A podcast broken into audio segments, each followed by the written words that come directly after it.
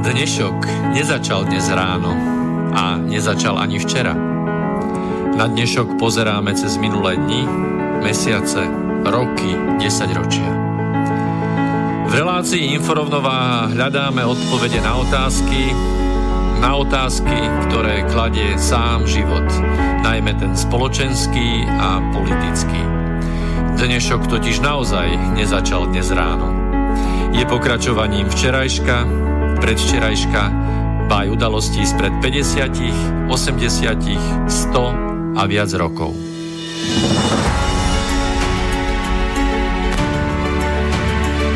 Rovnováhu potrebujeme vždy, všetci a všade. Je preto veľmi podstatné, či sa k nej blížime, alebo sa od nej vzdialujeme. Všetko totiž súvisí so všetkým. Počúvate reláciu Inforovnováha.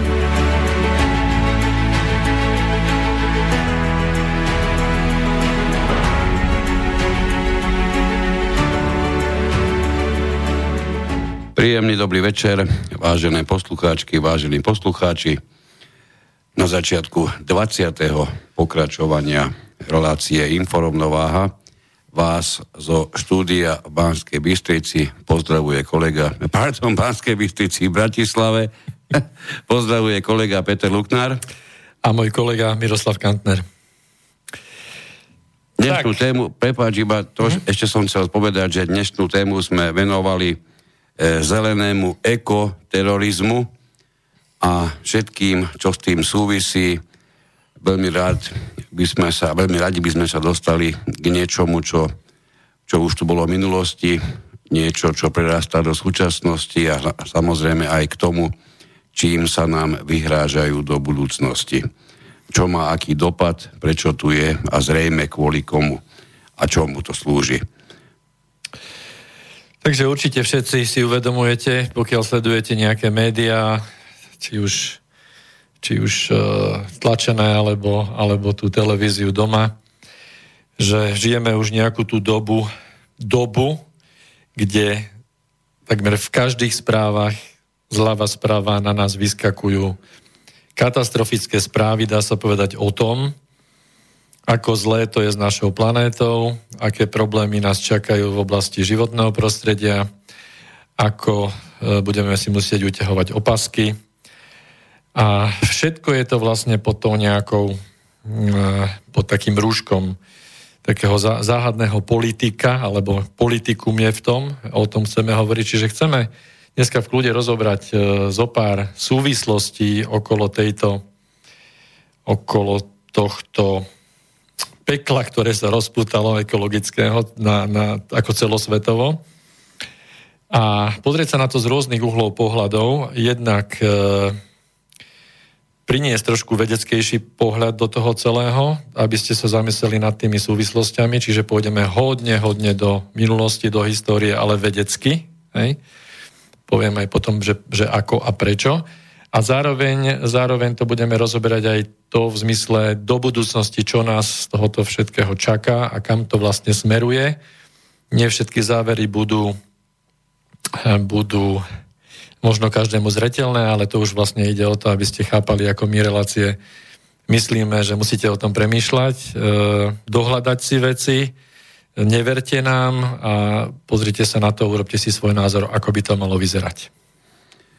Ja by som veľmi rád začal deklaráciou, ktorú 500 vedcov a odborníkov na klímu a súvisiace oblasti, a to celého sveta, adresovalo generálnemu tajomníkovi OSN, pánovi Guterešovi, ehm, s tým, že ide o európsku klimatickú deklaráciu.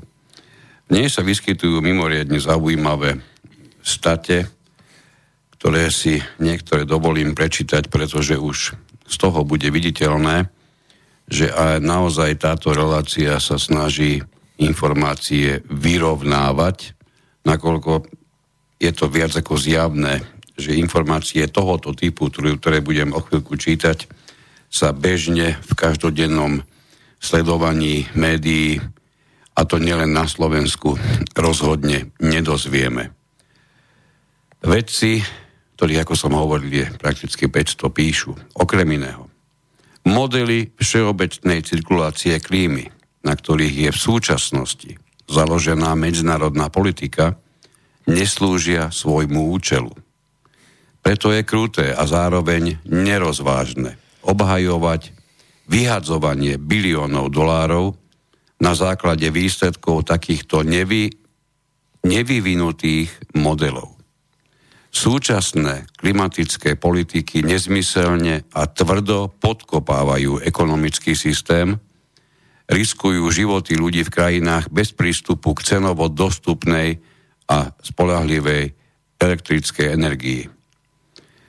Signatári vyzývajú generálneho tajomníka OSN, aby sa riadil klimatickou politikou založenou na spolahlivej vede, reálnej ekonomii a skutočnom záujme o tých, ktorým škodia nákladné, ale nie nevyhnutné pokusy o zmierňovanie zmien klímy. Okrem toho, že žiadajú zaradiť túto deklaráciu do programu najbližšieho zasadania OSN v New Yorku, mm, tak sa v nej vyskytuje ešte aj takáto zaujímavosť. Klimatická veda by mala byť menej politická a klimatické politiky viac vedecké. Vedci by sa mali otvorene vyjadrovať k neistotám a zveličovaniu pri predpovediach globálneho oteplovania.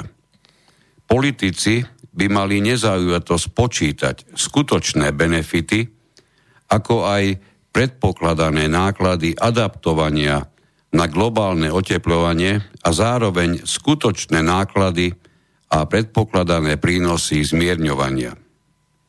Oteplovanie spôsobujú prírodné aj antropogénne faktory.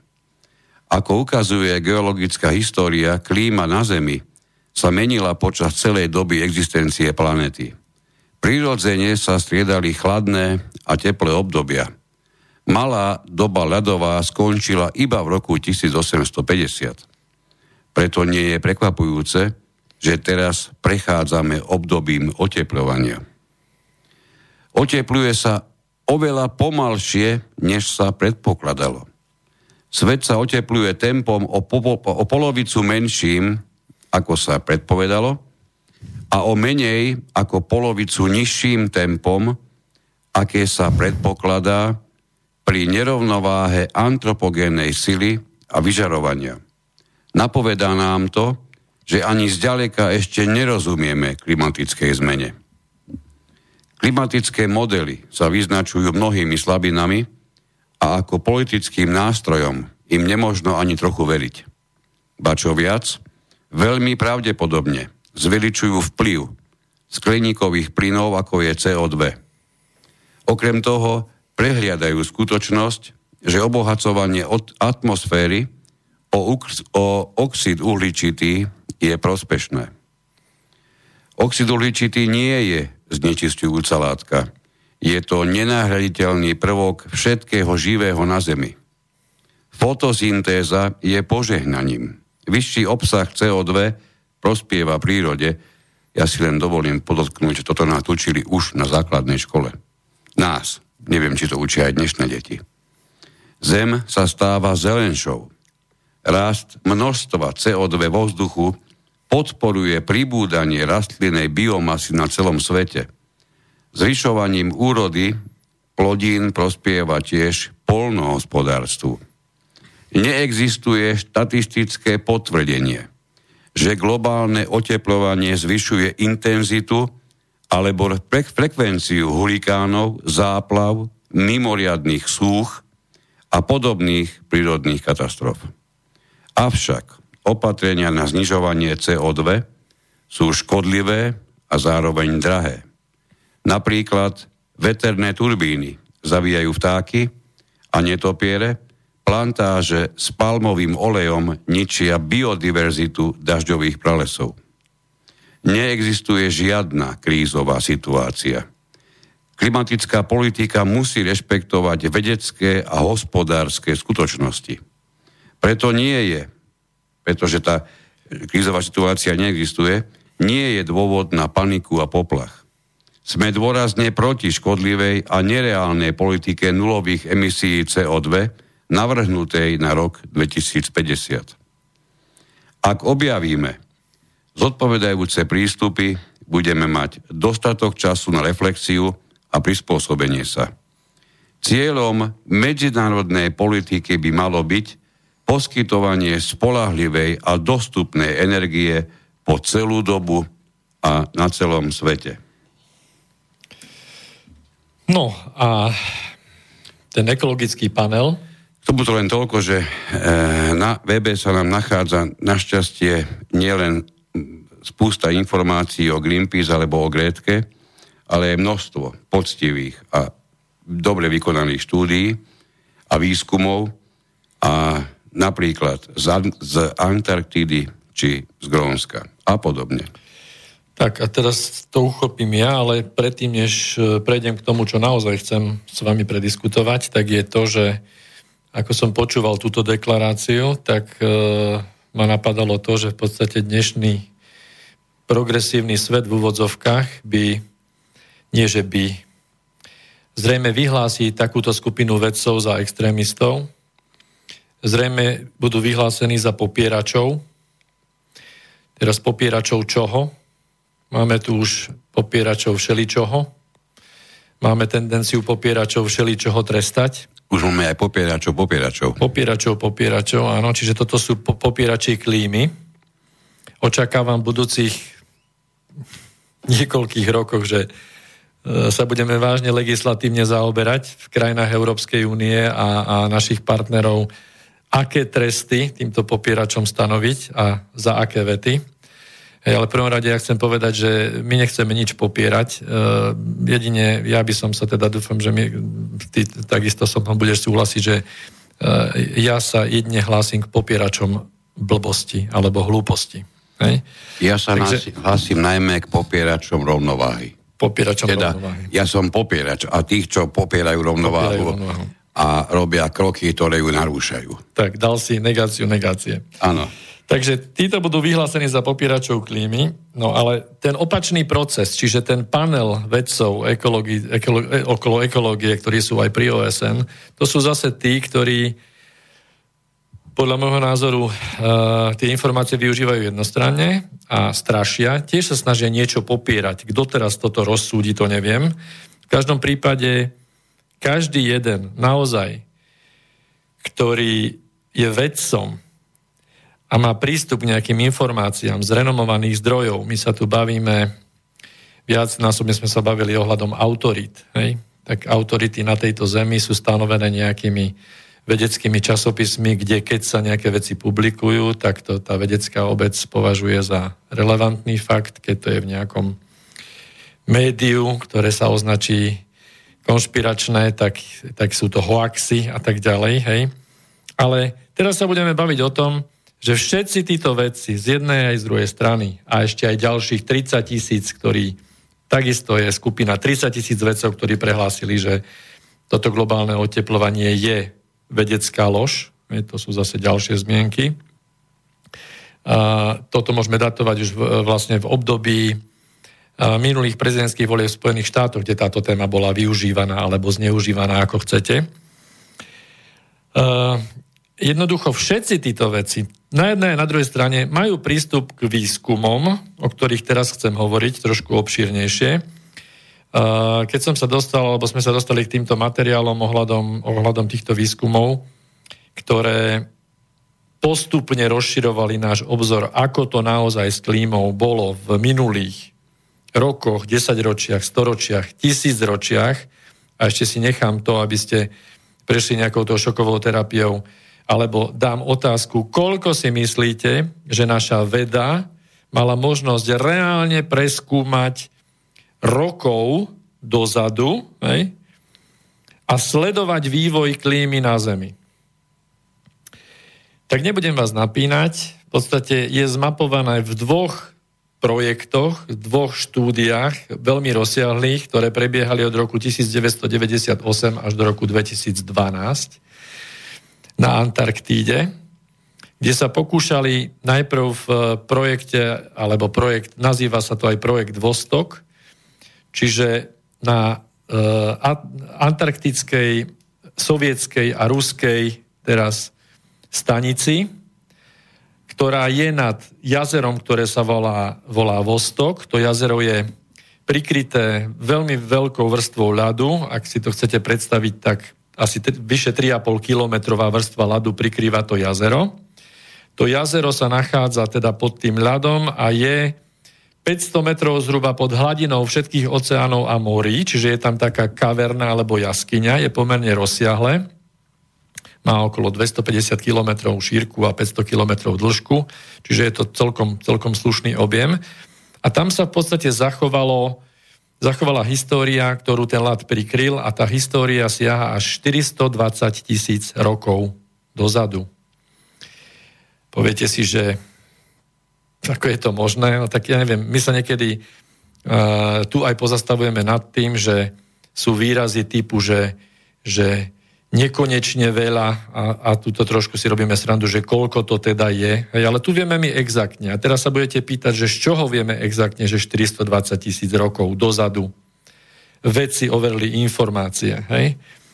No tak skúste si predstaviť, že to jazero postupne prikrývala vrstva ľadu a e, každý rok v podstate zanechával na tom ľade jednu vrstvu a z tej vrstvy sa dá spätne vyčítať, aká klíma, včítanie toho, že aká bola vegetácia, včítanie toho, aké boli teploty, včítanie toho, aký bol obsah CO2, aký bol obsah metánu a ďalších prvkov.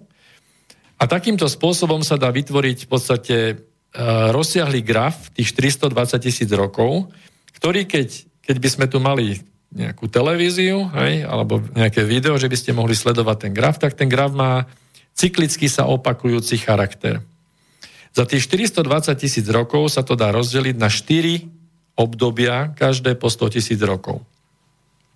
Títo sovieti v 98.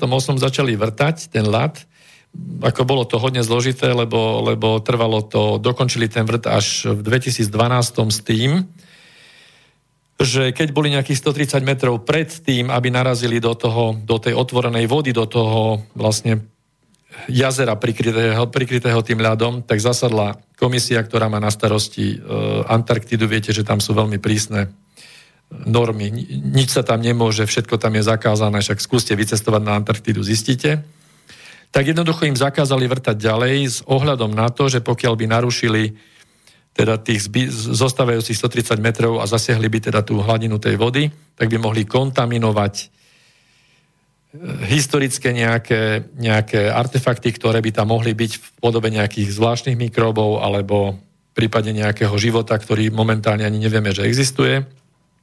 Čiže bolo to pozastavené, potom im umožnili to dovrtať, e, Rusi to vlastne dovrtali, čiže prerazili 3623 metrov ľadu, ktoré prikrýva Antarktídu a siahli do tej vody, vybrali niekoľko desiatok litrov vody. Tá voda bola samozrejme takisto podrobená výskumom. E, v tom, v tom období okolo roku 2012-2013 vybehlo veľa informácií ohľadom toho, že našli tam nejakú neznámu DNA a rôzne mikroorganizmy a tak ďalej. Hej, to nechcem do toho, do toho teraz ísť, lebo to nie je podstata. Podstata je, že vlastne si predstavte 3,6 kilometra šulcov ľadu, ktorý bol takýmto spôsobom vyťažený z toho vrtu a tie šulce boli roz, rozpolené na poli a boli uložené samozrejme na Antarktíde v mrazivom podnebi, aby sa neroztopili. A teraz boli analyzované všetky tie vrstvy. Ja iba, iba na sekundu, pretože šulce môžu vyvolávať rôzne, rôzne, rôzne predstavy, áno, keďže sa vrtalo do hĺbky, to, čo sa vytiahlo, sa uložilo Jednak, že to malo tvar válca, tvar samozrejme válca. sa to potom takto aj prepravovalo, ukladalo, boli to obrovské veľké, veľké kusiska. No to je obrovská to, databáza. Pretože ten ľad má podobnú, podobnú vlastnosť ako, ako letokruhy na, na strome. Presne tak. Strom, každý jeden strom si pamätá, tak povedia sú v odzokách povedané všetko, čo sa v tom, v tom, ktorom roku dialo okolo neho a ten, kto vie čítať letokruhy na strome, vie presne, ktorý, ktorý rok bol suchý, ktorý naopak bol, bol na tom celkom dobre, pokiaľ ide o vlhkosť a opačne. Čiže e, samotných letokruhov, a to viete, že tu máte aj, a máme aj niekoľko storočí staré stromy, my sa vďaka tomuto stále aj dnes vieme dostať k tomu, kedy bolo aké sucho, ako rozsiahle, ako dlho trvalo. Ale samozrejme, toto všetko sú informácie, ktoré nemusíme domýšľať, oni sú tu na dosah ruky. No a toto vrtanie do ľadu je prakticky niečo porovnateľné s týmito letokruhmi. Ja tak. iba, aby som trošku tak. ťa vyťahol z tej vedeckosti tak, tak, dobre. a dal to tak ľudskejšie som no, ale musíme, tu, musíme sa tu držať tej vedy. Tie, tie stromy dokonca idú až do tisíc rokov e, na Zemi, čiže predstavme si to, že dá sa z toho vyskúmať e, tento rozsah, polovicu od, od e, nového veku ale tu sa jedná o knižnicu, najvzácnejšiu knižnicu uloženú v Lade, ktorá má 420 tisíc stránok, rokov. Hej. Čiže je to celkom slušný exkurs do minulosti a hovorí naozaj veľmi veľa v rámci grafov a tieto, tieto výsledky tohto bádania samozrejme dlhé roky spracovávané, lebo najprv to bolo treba vyvrtať, potom porozrezávať na poli a potom to skúmať. Robilo sa to rôznymi metódami e, spektrálnou analýzou a tak ďalej skúmali ťažkú vodu, ľahkú vodu, deutérium, metán, CO2, bublinky v vlade a tak ďalej, aby sme boli trošku aj vedeckí. E, keďže toto nedalo spať e, ich kolegom vedeckým na e, západnej časti našej planéty, tak na stanici Concordia, kde spolupracovali vlastne európsky vedci, sa chytili niekde, niekde okolo roku, myslím, 2006 alebo 8, neviem presne, nie je to dôležité, a začali takisto vrtať. A keďže to bolo asi 500 kilometrov e, od tohto vostoku, nie teda nad tým jazerom, ale na, nad, nad pevninou antarktickou, a tam boli iné, zjavne iné podmienky, e, hodne menej veterno a tak ďalej, tak oni sa, tento projekt sa volá EPICA, EPICA, a tento projekt vlastne ide, síce vrt, ktorý oni urobili, je pličší, ale tým pádom, že tam boli tenšie vrstvy, lebo tam boli iné tie podmienky na, tom, na tejto časti, tak zaznamenali až z niektorých zdrojov 720 tisíc rokov knižnicu, niektorých uvádzajú až 800 tisíc rokov knižnicu. Aby ste mali predstavu, tak jeden meter hrúbky toho ľadu predstavuje asi 500 rokov informácií. Hej? Takže tuto nie je to, že či teraz niekto je tu popierač, alebo niekto je nejaký fanda, alebo fanúšik, či už k tej klímy, že sa zhoršuje alebo zlepšuje, o tom to tu nie je. Ide tu o to zamyslieť sa nad tým, či si my tak až trošku moc nenamýšľame ako, ako e, títo mravci na tejto veľkej zemi, že ako my za posledných 100 rokov dokážeme ovplyvniť tú klímu, keď, keď tá zem Samozrejme, že e, tých 800 tisíc rokov je stále nič, hej. Ale vedci nemajú problém povedať, že pred tromi miliardami rokov tu bolo neviem čo, hej. To je bez problému, s tým sa šermuje krížom krážom, ale tuto teraz sa bavíme naozaj o vrstve za vrstvou rozrezaného ľadu, ktorá je premenená za, za desiatky rokov tohto výskumu do grafov. Teraz kam s týmto smerujeme? Smerujeme s tým, že tieto grafy, ktoré z toho zostavili, e, zobrazujú vzťahy jednak také, že sú tam určité cykly, ktoré sa opakujú, že vlastne tu medzi dvomi dobami ľadovými je oteplenie a potom znovu späť. Hej. Nejaká časť ľadu sa vždy topí, to znamená, že tie nejaké hladiny oceánov stúpajú. Hej. Otázka je, že koľko, k tomu sa môžeme potom vrátiť, lebo to je širšia téma, ak sa nad tým zamyslíte, aký je pomer vôd na Zemi, aký je pomer pevniny prikrytej ľadom, lebo len ten ľad, ktorý je na pevnine pri roztopení, môže zdvihnúť hladiny morí. Hej? Čiže bavíme sa tam, že samozrejme more, more a oceány hladina stúpala v histórii a klesala. Môžeme hovoriť o, o rádovo desiatkách centimetrov, poťažne jedného, dvoch metrov možno, to sú veľké dohady. Hej, to, čo ale vieme vyčítať veľmi presne, je to, aké boli teploty, ale nie absolútne teploty, ale skôr či teploty rástli k nejakému priemeru alebo klesali oproti nejakému priemeru. Lebo keď bol pokles teplot, ja neviem, o 1-2%, tak už sa zaznamenávalo ochladzovanie a doba, akože náznak doby ochladzovania, čiže nejakej malej doby ľadovej.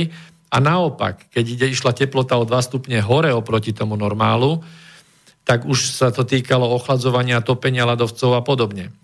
No ale dôležité tu je pochopiť, že tam k tej teplote sú určité vzťahy alebo korelácie k obsahu CO2, čiže kysličníka uhličitého v atmosfére a ešte aj iných kysličníkov e, a metánu, napríklad, ale metán a CO2 sú veľmi dôležité, lebo to sú tie ako skleníkové plyny hlavne.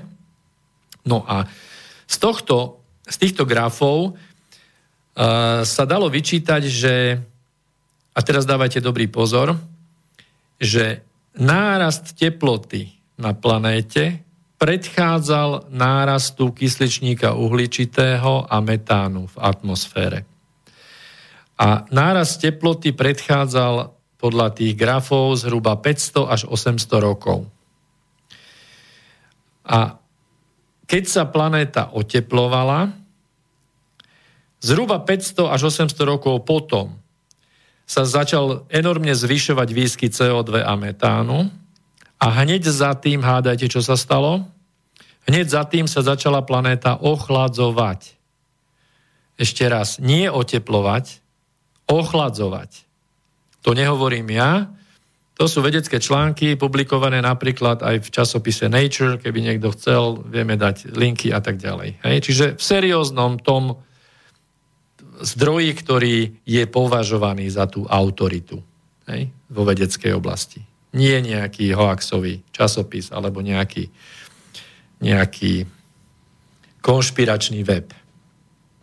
Takže, čo nám to tu vlastne hovoria? Hovoria nám, že zvýšením hladiny CO2 vo vzduši, ktorým nás strašia, a to teraz poviem takto, v tomto jedinom sa dá súhlasiť s tým klimatickým panelom OSN, pretože jednotky CO2 v ovzduší v súčasnej dobe sú vyššie ako vo všetkých tých vzorkách, ktoré boli z Vostoku alebo z Epiky vyskúmané.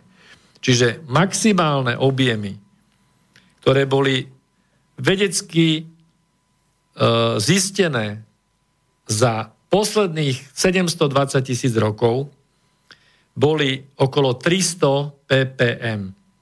To je particles per million v angličtine, čiže 300 jednoduchosti, 300 častíc z milióna častíc vo vzduši, áno? Dnes máme tieto hodnoty na úrovni 400 ppm, čiže 400 častíc CO2, čo nebolo nikdy zaznamenané v histórii ani v tomto lade. Čiže niečo tu pribudlo, ale to, čo je dôležité, aby ste pochopili, tak z tohto výskumu jednoznačne vychádza, že po zvýšení objemu CO2 vo vzduši nastáva ochladzovanie planéty. Čiže mali by sme sa skôr báť, že či máme dosť kabátov, pretože môžeme sa pripraviť na malú dobu ľadovú, čiže na ochladzovanie. Možno ste si všimli minulý rok, tiež sa očakávalo, robili si z toho srandu, aj Trump si z toho robil srandu, že, kde, že neprichádza to oteplenie, že zasypalo také oblasti, uh, dokonca v Texase, či kde snežilo, že proste boli také prehánky snehu a ľadu a, a krúpov, ako nebolo posledných neviem koľko rokov. A ty si spomínal tam uh, tých 500 vedcov, ktorí hovorili, že vlastne sme v období oteplovania, a to je pravda, keď to pozrieme v tých výsledkoch od roku 1850, kedy bol vlastne, um, d- bolo dno tých grafov, tak od tohto momentu vlastne dochádza k oteplovaniu, ale úplne logicky v tom prirodzenom cykle. A nechcem teraz zachádzať do podrobností, ale dá sa nájsť uh, veľa, veľa oficiálnych materiálov, ale už teraz hovorím mimovládok, ktoré sa týmto zaoberajú, alebo nejakých politických panelov, ktorí sa pokúšali tie dáta uh, meniť alebo upravovať tak, aby vyhodili z toho tie cykly, aby, aby celkový pohľad na to bol, že my sa v podstate posledných už 300 rokov iba oteplujeme a ide to úplne do strašných čísel. Hej, treba povedať, že teplota stúpla rádovo o nejaký stupeň je za to obdobie, čiže nič také tragické, nič, čo by sa vymýkalo tomu, čo bolo vysledované z toho ľadu. Hej? Takže 420 tisíc rokov Tvrd Vostok. Teraz, teraz to rechnuje, že je tak ľudskejšie. Ľudskejšie. Dajme to ľudskejšie, ľudskejšie, lebo sme určite pomotali mnoho ľudí, tak teraz to daj ešte raz, prosím. A 720 tisíc rokov. a ľudsky.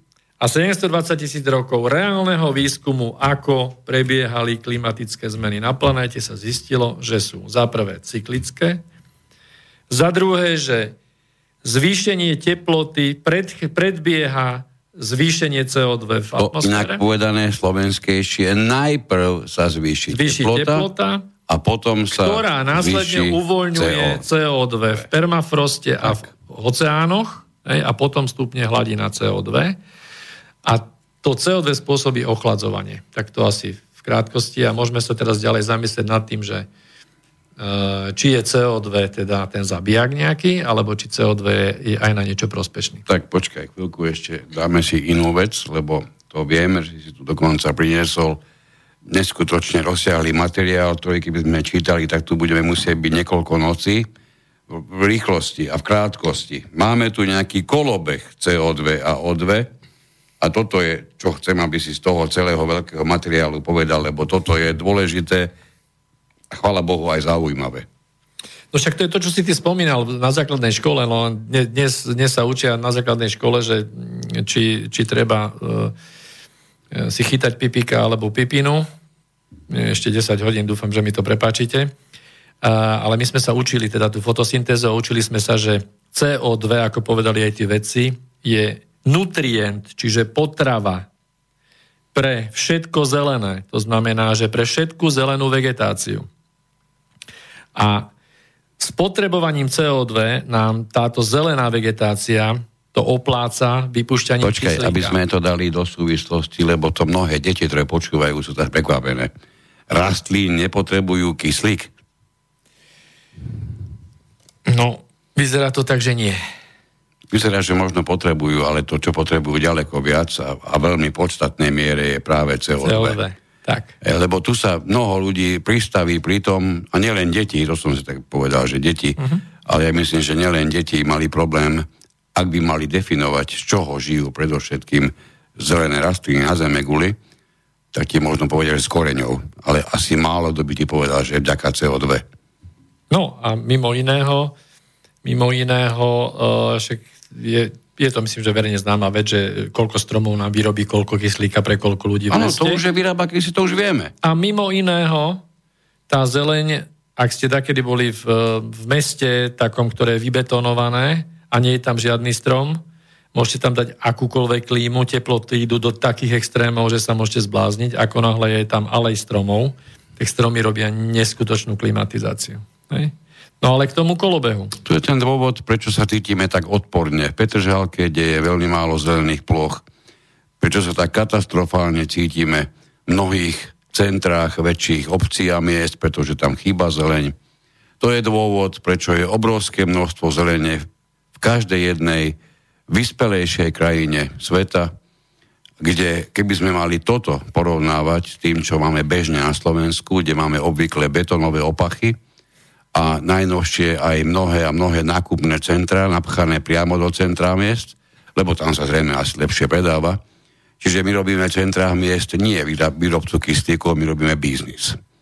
A aby sme to mohli robiť ešte lepšie ako doteraz, tak si príjmeme niekoľko grétiek a niekoľko iných, ktorí, nám, ktorí nás budú cepovať a poučovať, ako my máme chodiť na akých autách, a podobne. Ale tomu ešte prídeme. Daj mi prosím ťa ten, ten, do, dokončíme ten kolobeh. Tak. Áno, čiže, čiže e, dôkazom toho, že CO2 zapričinuje bujnenie vegetácie, ktoré následne je schopné vyprodukovať pre nás viacej čistého vzduchu vo forme aj toho, teda obohateného s kyslíkom, je to, že je to nejaký, čo mňa napadlo, taký samo samoošetrujúci, samoliečebný proces. Že keď my ničíme tú planétu, pálime fosílne palivo, pálime drevo, pálime čokoľvek, čo do vzdušia vypúšťa CO2, tak to CO2 je ako viac potravy preto, aby ten zbytok tej zelene sa mohol postaviť na nohy a vytvoriť znovu zdravé prostredie. Čiže to je taký samoliečebný mechanizmus. Samozrejme, že z pohľadu toho, ako dnes vyzerá výrub pralesov a lesov, tak je to biedne. Takýmto spôsobom naozaj ideme od 9 k 5. Ale tu naznačujem, že napríklad jedno z riešení by bolo len sa postarať o to, aby každý vysadil aspoň jeden strom.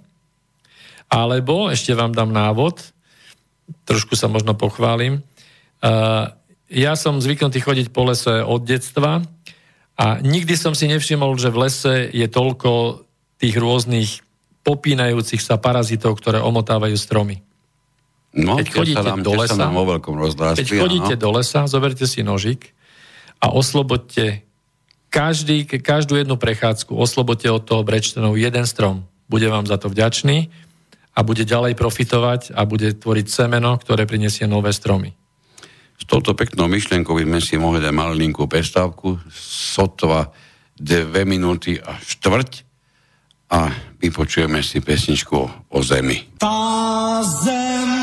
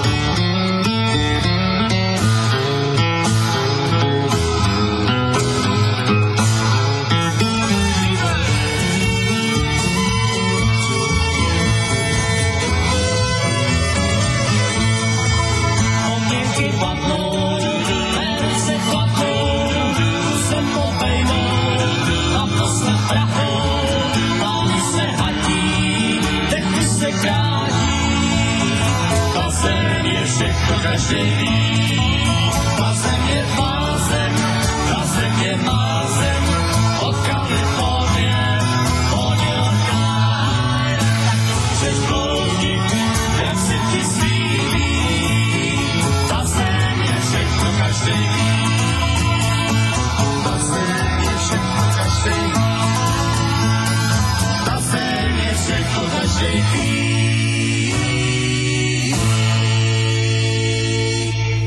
Ešte stále počúvate 20. pokračovanie inforovnováhy. Dnešná téma zelený ekoterorizmus. Pred pesničkou sme sa bavili o kolobehu CO2 a O2 a teraz by sme si mohli dať jednu ďalšiu takú miničasť, pretože je to pomerne zaujímavé. CO2 je všeobecne považovaný za mimoriadne škodlivý plyn, ktorého e, rozpínanie a množstvo je potrebe znižovať najviac, ako sa len dá a pritom tu všetkom sa stále viac a viac a o väčšej a väčšej miere uplatňujú výroby CO2 alebo také zariadenia, ktoré nám to CO2 úmyselne vyrábajú. No to je paradox, samozrejme, ako každé obdobie a každý takýto šialený vývoj má aj svoje mimoriadne silné paradoxy. No a ja som tiež nemal vlastne potuchu o tom, ale v, na portáli Natural News je množstvo takýchto vecí uvádzaných okolo ekológie a okolo, okolo tohoto globálneho oteplovania alebo ochladzovania. No a v jednom článku sa rozoberá, rozoberajú turbíny, dobre počúvate, turbíny, E, Prevažne sú toto technológie, ktoré vyrábajú Spojené štáty a Kanada. Ktoré produkujú CO2. A teraz sa pýtate, že na čo produkujú tieto turbíny CO2? Oni spalujú nejaké palivo samozrejme. Tie firmy, ktoré rekl- robia reklamu na tieto turbíny, tak sa predháňajú v tom, že, že koľko centov len stojí výroba, neviem koľko ppm, to je to ppm e, CO2 a hádajte, kde to používajú, tieto CO2. Tieto turbíny montujú masovo do skleníkov. Prečo montujú tieto turbíny do skleníkov, keď podľa teda toho ekologického panelu klimatického OSN nás strašia, že CO2 je veľmi škodlivý plyn a treba znížiť, redukovať jeho produkciu. Tak prečo prosím nás pekne pestovatelia, tí masoví pestovatelia montujú výrobníky CO2 do svojich skleníkov? No, asi vám to už dochádza keďže sme tu hovorili o tej fotosyntéze, tak zvýšené množstvo CO2 v skleníku z tých 400 ppm, čiže častičiek na, v milióne, z tých 400 sú schopní týmito turbínami vytvoriť prostredie až 1500 ppm, čiže strojnásobiť množstvo CO2 v skleníku. E, nechodia tam v maskách e, chemických, tí, ktorí tam do tých skleníkov chodia. A e, výsledky, výsledky sú prekvapivé, ale v podstate ani nie, keď si uvedomíte, že CO2 je potrava pre zelené rastlinstvo. E, sú schopní takouto technológiou zdvojnásobiť produkciu tých rastlín v takomto prostredí. Tak toto je naozajstný paradox, čiže v prvom rade, pokiaľ hľadáme nejakých znečisťovateľov, ja sa pýtam, kto podporuje priemysel celé odvetvie, odvetvie tohto typu, ktoré produkuje CO2, nie ako bočný efekt, pretože vy keď naštartujete svoje auto, tak ako tie emisie, ktoré vypúšťate z toho svojho výfuku, tak to je kvázi bočný efekt toho, že ste sa dopravili z bodu A do bodu B. Ale niekto si kúpi ten výfuk, hej, dá do neho palivo len preto, aby naplnil ten skleník týmto výfukovým plynom obrazne povedané. Za som to trošku pritiahol za vlasy, lebo, lebo uh, tí, ktorí trošku uh, ovládate tie, tie veci alebo sa orientujete, tak nie, nie je jediný ten plyn skleníkový CO2, ale sú tam aj oxidy síry alebo oxidy dusíka, ktoré sú nebezpečnejšie, ale ktoré sú v značne menšom množstve. Aj, aj, aj olovo rôzne a podobne. Ale v zásade treba povedať, že koho napadlo vyrábať CO2, aby si zvýšil produkciu v rastlinnej výrobe. Čiže zase sme tu pri niečom, že na jednej strane ničíme teda tú planétu tým CO2, alebo je ten biznis silnejší, alebo nie je pravda, že CO2 je taký škodlivý, alebo je to pravda, je to potrava pre zelené rastlinstvo, nie je to potrava. Prečo 16-ročná švedka nekričala na tom, na tom eh, klimatickom samite, aby odstavili tieto spoločnosti v Spojených štátoch a, a v Kanade, ktoré, ktoré vyrábajú tieto turbíny. Prípadne aj iné. Aj prečo nekričala napríklad Gretka Thunberg, že, že čo si to dovolujete, americká armáda, ako najväčší znečisťovateľ na planete, inštitucionálny, aby som bol presný, znečisťovateľ na planete, spolu s NATO. Ako si to dovolujete? Prečo sa nemračila a nehodila nejakú slzu aj v smere na, na tohto najväčšieho inštitucionálneho Mo, môže, Môžem odpovedať? Určite. Ja si myslím, že sú len dve možnosti. Buď to je motivovaná, alebo je motivovaná. Alebo inak povedané, lebo niečo sa mi verí, že pri svojej múdrosti a pri svojej inteligencii, ktorá je mnohokrát a veľmi zle a nesprávne spochybňovaná, ona inteligentná je ako sú presne ľudia s týmto autistickým postihnutím, len jej záber, alebo jej, zá, áno, jej záber je mimoriadne úzky a v tom úzčkom zábere sa môže a dokáže hýbať veľmi dobre. To, že nedokáže pochopiť bežnú situáciu, ktorá sa dennodenne v živote vyskytuje, to už je iná kapitola. To, že je je bez vážneho emocia, emočného rozmeru, to zase je iná kapitola. Čiže buď to je to mimo jej záber, čo si myslím, že sa v jej prípade zrejme stalo, študovala všetko, okrem týchto údajov, ktoré pravdepodobne pre ňu z nejakého dôvodu zostali nedostupné. nechcem mať inak, a nechcem mať iné vysvetlenie. Nechcel by som, aby klimatický svet prišiel o takúto vážnu modlu, Celebritu. o takéhoto maskota, o, takú, o takúto celebritu. Dobre, ale môžeme si my na rovinu povedať, aký máme na to názor, nie? Ale ja myslím, že nielen my, ale aj poslucháči, ale môžeme. No tak poslucháči si spravia svoj názor, ale v každom prípade za, za mňa, myslím, že za nás môžem povedať, že Greta Thunberg je v podstate, e, tak jak si povedal, e, maskot určitého započatého procesu, ktorý je riadený, nie je náhodný, hej, tak ako my tu vždy vravíme, že nič nie je náhoda je náhodný. Aj nie je náhoda to, že vybrali osobu takú, ako vybrali. Nie je to, nie je to prvýkrát. Hmm. Už, už v roku 92 bol podobný maskot a bola to len o niečo mladšia brazilčanka, ktorá prišla s veľmi podobným prejavom, ako mala pani alebo slečna Grétka. Áno, čiže, čiže história sa opakuje. Bol pokus, bol pokus, neúspelo tak. to vtedy.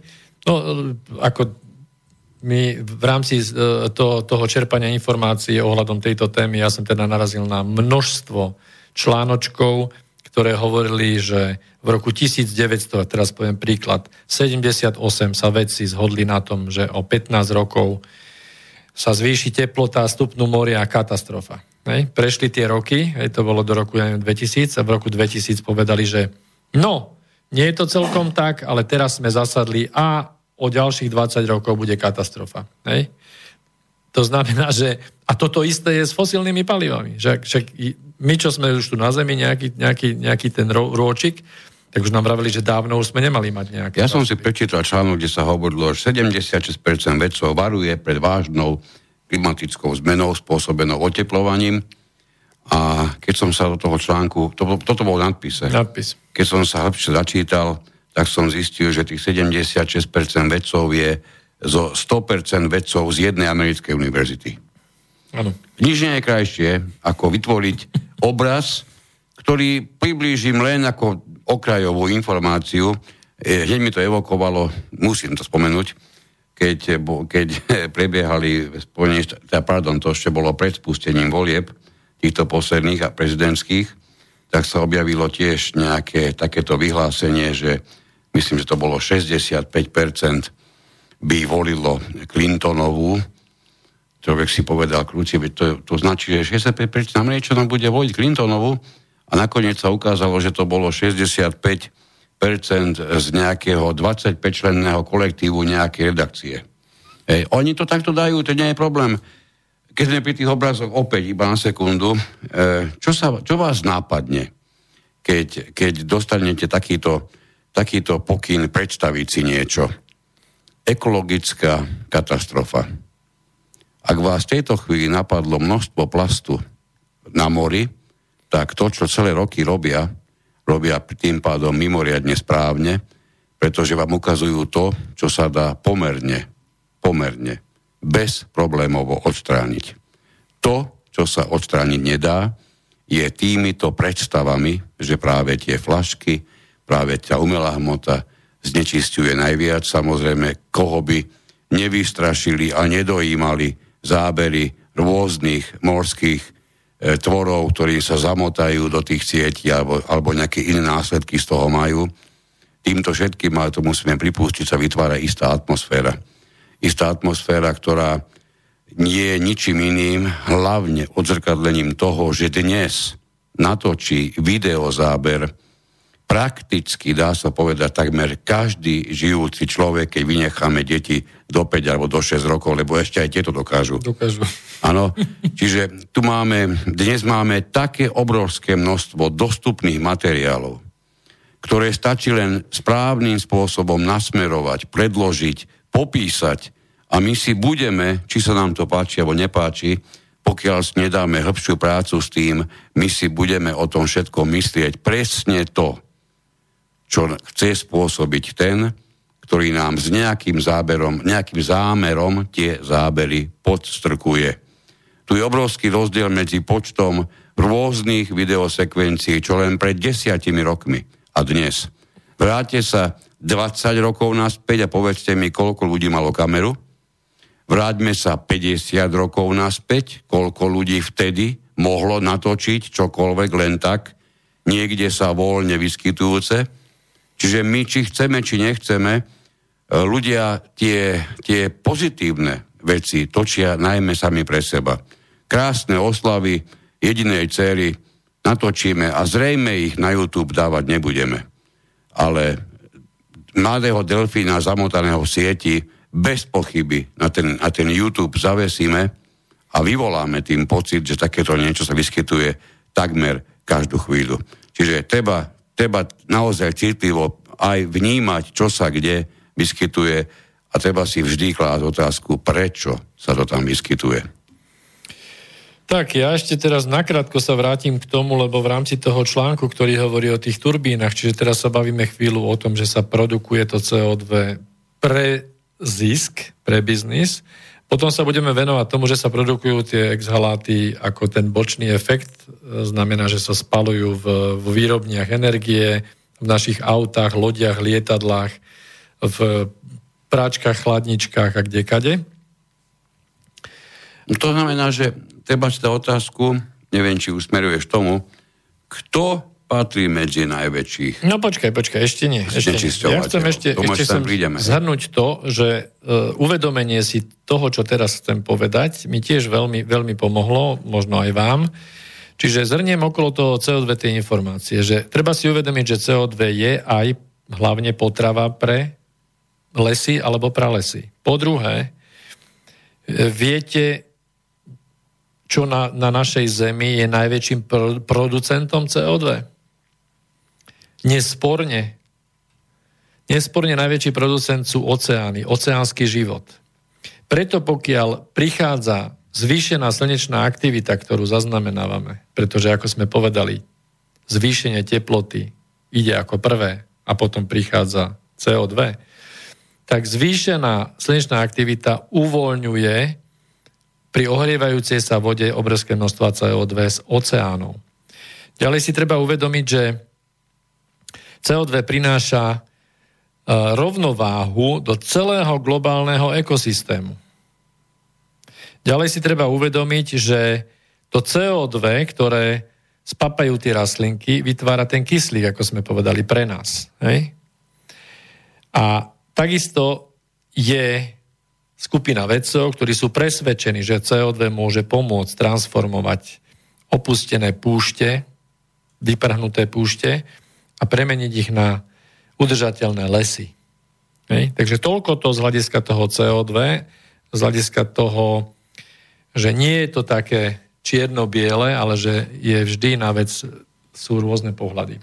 No a teraz môžeme prejsť k tomu, čo si Áno, mimoriadne ma zaujíma Vieme to všetci, máme tu veľké množstvo všetkého možného znečisťovania, pochádzajúceho od rôznych znečisťovateľov. Je mimoriadne zaujímavé, že aj, už keď sme pri nej chvíľu boli, aj tá Grétka vo svojom prejave nespomenula ani náhodou tie najväčšie, alebo tých najväčších znečisťovateľov Takže poďme sa mi na to pozrieť, ale pozrieme sa na to až potom, čo dvihneme teraz telefon volajúcemu. Dobrý večer, prajem. E, dobrý večer. Nech sa páči. Pozdravujem vás takto. Ja iba toľko. Uh, hovorí vám dačo Viktor Sauber, uh, lesník, a so synom uh, rakúsky lesníci? Ja iba toľko. Kopiren, un kopiren, pochopiť a napodobiť. V 50. Mm-hmm. bola to celosvetová ekologická výzva, pre, prečila dobu, platí dodnes. Platí. 58. roku. Tito, tento pán by mal dostať Nobelovú cenu. Určite, áno, vieme. Súhlas. Uh, jednoducho toľko. Keď Dobre. som začínal, v obchode, tak prišla Coca-Cola aj Pepsi-Cola vo fľaškách. Prosím vás, teraz Američani idú v Maďarsku 100 kilometrov alebo koľko od našich hraníc. Uh, budú tam zamestnovať 200 ľudí. výrobný podnik na plasty, takzvaný e, maďarský mol. E, to nie je maďarský mol, ale to je e, americká firma dôchodcov, e, skrátka dôchodcovia vlastnia cez fondy. Hm? A jednoducho e, ďalej, jedno, e, toto dievča e, by sa malo obrátiť hlavne, alebo nahradiť takzvané ekologicky, čo vám hovorí konope siaté, týmto pánom a, a tomu devčaťu. Nič. No, no tomu by sme sa mohli vyjadriť. Ty, celkové, jednoducho umelá hmota, čo vám hovorí polystyren, najhorší patent, kde som žaloval Figera, ministra Tehotok. Nič. Z, e, zasierame školy, zasierame domy na Slovensku. Najhorším patentom za posledných 100 rokov. A ináč, stavbár, Slovák povedal, teplo v domoch by sa malo riešiť na poslednom mieste. By sa mali riešiť v domoch nezavadné materiály na zdravie. Láskavé, vysvetlite mi to, že jak to, že zateplujeme školy, školky, domy polystyrenom, najhorším patentom za posledných 100 rokov. Dobre, ďakujeme.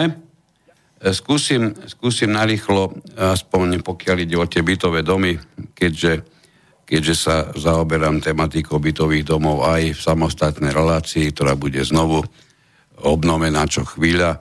Iba narýchlo poviem, ja sám som mimoriadným, keď to poviem tak, nepriateľom tohoto, tohoto spôsobu zateplovania presne z toho dôvodu, ktorý ste okrem iného aj vy spomenuli, ale nie je to jediný dôvod, E, nie je to len ekológia, alebo len zasvinenie toho, ktorého bytového domu, lebo tu by, tu by určite mraky a mraky biznismenov s vami nesúhlasilo. Ešte by vás e, osočili z toho, že im beriete ich mimoriadne ťažko budovaný biznis.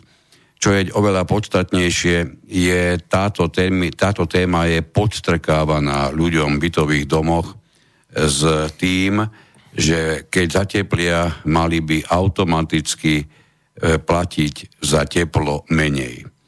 Keď sa sústredia, a môžeme si dať anketu o tejto chvíle až, až do konca existencie, ktokoľvek na Slovensku urobí prepočty, koľko skutočne vynaloží finančných prostriedkov na všetko, čo súviselo so zateplovaním a kde sú ich zisky, ktoré by mali z toho pochádzať, tak zistia, že žiadne zisky sa nedejú a ani sa diať nemohli.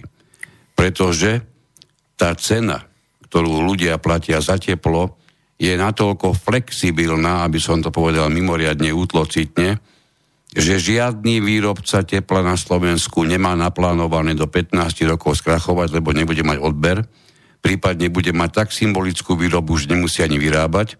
O takomto výrobcovi Nikto nič určite nevie a určite nevieme ani o takom výrobcovi, ktorý by si naplánoval svoje zisky tak, že o 5 rokov zarobí menej ako dnes a o ďalších 5 rokov výrazne menej ako dnes.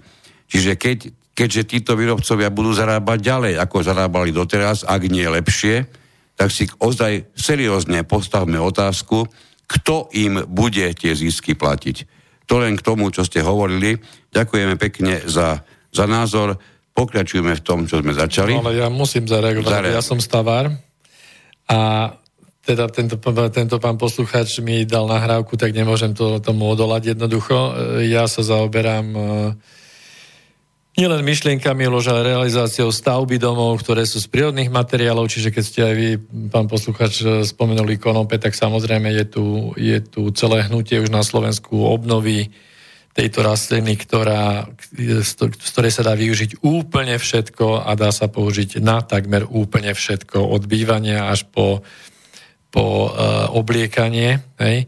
Treba obnoviť ten celý stav, už sú tu pokusy ako také hnutie okolo konopného dvora, ktoré už má zakúpený z, z crowdfundingového, z crowdfundingovej zbierky strojné zariadenie na spracovanie konope a toho pazdieria, robia sa stavby, tzv. konopný betón a tak ďalej. Čiže všetko toto fičí. Ja sa snažím realizovať stavby z, z paliet e, zateplené ovčou vlnou. Slamené koncepty tu sú, hej, v spoločnosti tu nedaleko Bratislavy, ktorá robí zo slamených e, panelov a podobne. Takže, takže áno, e, je tu takéto hnutie, a, ale to hnutie, čo ste vy popísali, to hnutie okolo toho polystyrenu, to malo tiež svojho maskota vo forme toho velikánskeho závodu v Žiline, pán Slota hej, kedysi dávnejšie. No tak toľko. Bodaj by to bol jediný taký podnik, tento tak. bol zrejme najznámejší. Mimochodom, e, k tomu, k tomu mm, vysádzaniu stromov, to, to, som, to naozaj som zaregistroval, to, to bola správna myšlienka. Máme ešte jeden telefonát. Dobrý deň, prajem, alebo dobrý večer. E, dobrý večer. Ešte e, raz volám. Ohľadom toho zateplovania a tak ďalej a toho konope. Spoje, e, e, príčinou je OSN a Spojené štáty, kde v 37. alebo 33. zakázali konope. Tak Spojené štáty sú vinici a OSN takisto. Skrátka by to malo nahradiť. Nie celému spoločenstvu štátov. To sa, to sa nedočkáme. Ja sa pýtam vás, pani, najdú sa slovenskí právnici, medzi, ktorí ovládajú medzinárodné právo, že zažalujú OSN Spojené štáty? Dobre, ďakujeme za otázku. Ja si myslím, že, sa, že by sa takí právnici našli, ak by ich niekto primerane ohodnotil, a, ktorí sa zaoberajú medzinárodným právom. Len obávam sa, že by činnosť namierenú na odškodnenie toho, čo ste spomínali, e, s vysokou pravdepodobnosťou buď to realizovať nemohli, alebo mimoriadne obmedzenia a pravdepodobne neúspešne. Ja k tomu musím zareagovať ešte predsa. E, tu ide o to, že hlavne kľud, pán poslucháč kľud, e, trošku odrelaxovať, ale je tu, je tu dôležitá jedna vec, že sila peňazí, žiaľ Bohu, tento svet ovláda.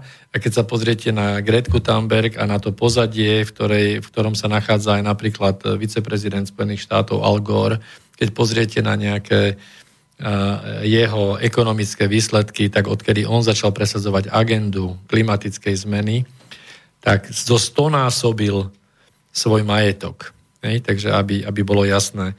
Uh, sú tu nastavené určité procesy. Gretka Thunberg je len maskot určitého e, procesu globálnych elít. E, veľmi ťažko je nájsť taký protitlak, aby sa toto dalo zvrátiť. Ide o to, aby sme si všetci uvedomili, že to, čo Gretka hovorí, tak to sa bude diať. To nie je sranda, hej? že si niek- niektorí si z toho robíte srandu a, a proste však to je len soplana, soplavé decko nejaké, čo nám tu bude, nás bude poučovať a tak ďalej. No nie, pozor. Treba si uvedomiť, že takýmto spôsobom globálne elity sa pokúšajú ukradnúť našu mladú generáciu, pretože pozrite sa, koľko ľudí na Slovensku už je v tomto hnutí Gretky Thunberg a nebudem tu teraz menovať. Hovorí sa tu medzi mladými ľuďmi pod 18 rokov prežívajú klimatickú úzkosť. Dobre, poďme mi pozrieť, pozrieť na tých najväčších, ne, už to tretíkrát ho odna, o, o, o, začínam, na tých najväčších znečistovateľov, lebo naozaj sú tu lietadlá, sú tu, sú tu lode, auta, rôzne výrobne a podobne. A mám taký pocit, že nejako solidne sa pobaviť na tému, kto akou mierou zapríčinuje nejaké znečistenie, nejako, nejako sa tomu zatiaľ, sme sa tomu ešte nedostali. No tak tie globálne čísla vypátra, to je mimoriadne zložité, čiže do toho som, by som ani nechcel celkom ísť, ale skôr, a tie čísla ani by nepriniesli nejaký užitok pre, pre nás, ako aj pre poslucháčov. Uh, jednak sa to aj prudko mení, ale treba si skôr uvedomiť nejaké také tie, tie zásadné veci alebo vysledovať uh, to, ako sa ten, ktorý odbor vyvíja. Čiže keď sa teraz bavíme o znečisťovateľoch, ktoré, ktoré sú takí, ktoré sa týkajú aj nás, či nášho bežného života. Hej? Teraz vyhodíme nejaké fabriky, ktoré znečistujú prostredie a podobne. Bavme sa o, o osobnej doprave, leteckej doprave a o lietadlách, lebo to je dosť často teraz pretraktovaná téma. Mení sa agenda hlavne s hľadiskom, s ohľadom na to, že e, do budúcnosti máme prejsť na elektromobilitu, tomu sme sa chceli venovať. A v prvom rade chcem upremniť vašu pozornosť na to, že my máme svojich zo pár častíc CO2, ktoré vyprodukuje to vaše bezvýznamné auto. My sa máme toho vzdať, my máme uťahovať opasky. Popri tom sa tu lieta vo vzduchu, je tu teraz aktívnych 47 tisíc lietadiel, ktoré sú Boeingov veľkých. Jeden Boeing z Viedne do New Yorku a naspäť vy, vyprodukuje toľko emisí, ako keby všetci Košičania na víkend sadli do aut, 280 tisíc ľudí a prišlo by pozrieť peknú Bratislavu a nedelu by sa vrátili naspäť. To je jeden Boeing, Viedeň, New York a späť. Hej. To znamená, takýto Boeing špeciál, ktorým letela aj naša pani prezidentka a tam boli tie výpočty v médiách, to išlo 117 tisíc, neviem koľko. Uh, kubíkov CO2 a prepočty šeliaké. Proste na ten summit sa zlietli lídry z celého sveta. Na tie summity chodia ešte aj celebrity svojimi triskáčmi. Prosím vás, váš Trabant, alebo to je jedno, váš Mercedes, alebo vaše SUVčko, alebo čokoľvek, je absolútne nepodstatné v rámci tohto celého. Hej? Čiže, dobre, môžete namietať aut, je veľa, Uh, ide tu o to, že tí bohatí, tie elity, tí nechcú na sebe šetriť. To znamená, lietať sa neprestane. Viete si predstaviť lietať na elektrobatérie? Sadli by ste si do lietadla, ktoré by bolo poháňané na elektrinu? Teraz, keď prejdeme k tomu, že čo je najviac regulované? Najviac regulované sú osobné automobily. Hej? Potom prebiehala regulácia emisí na nákladných vozoch, čiže na, na tej nákladnej doprave. Okolo nejakého znižovania emisí alebo nejakých emisných noriem v leteckom priemysle to išlo veľmi, veľmi pomaly a likna, liknavo. Hej.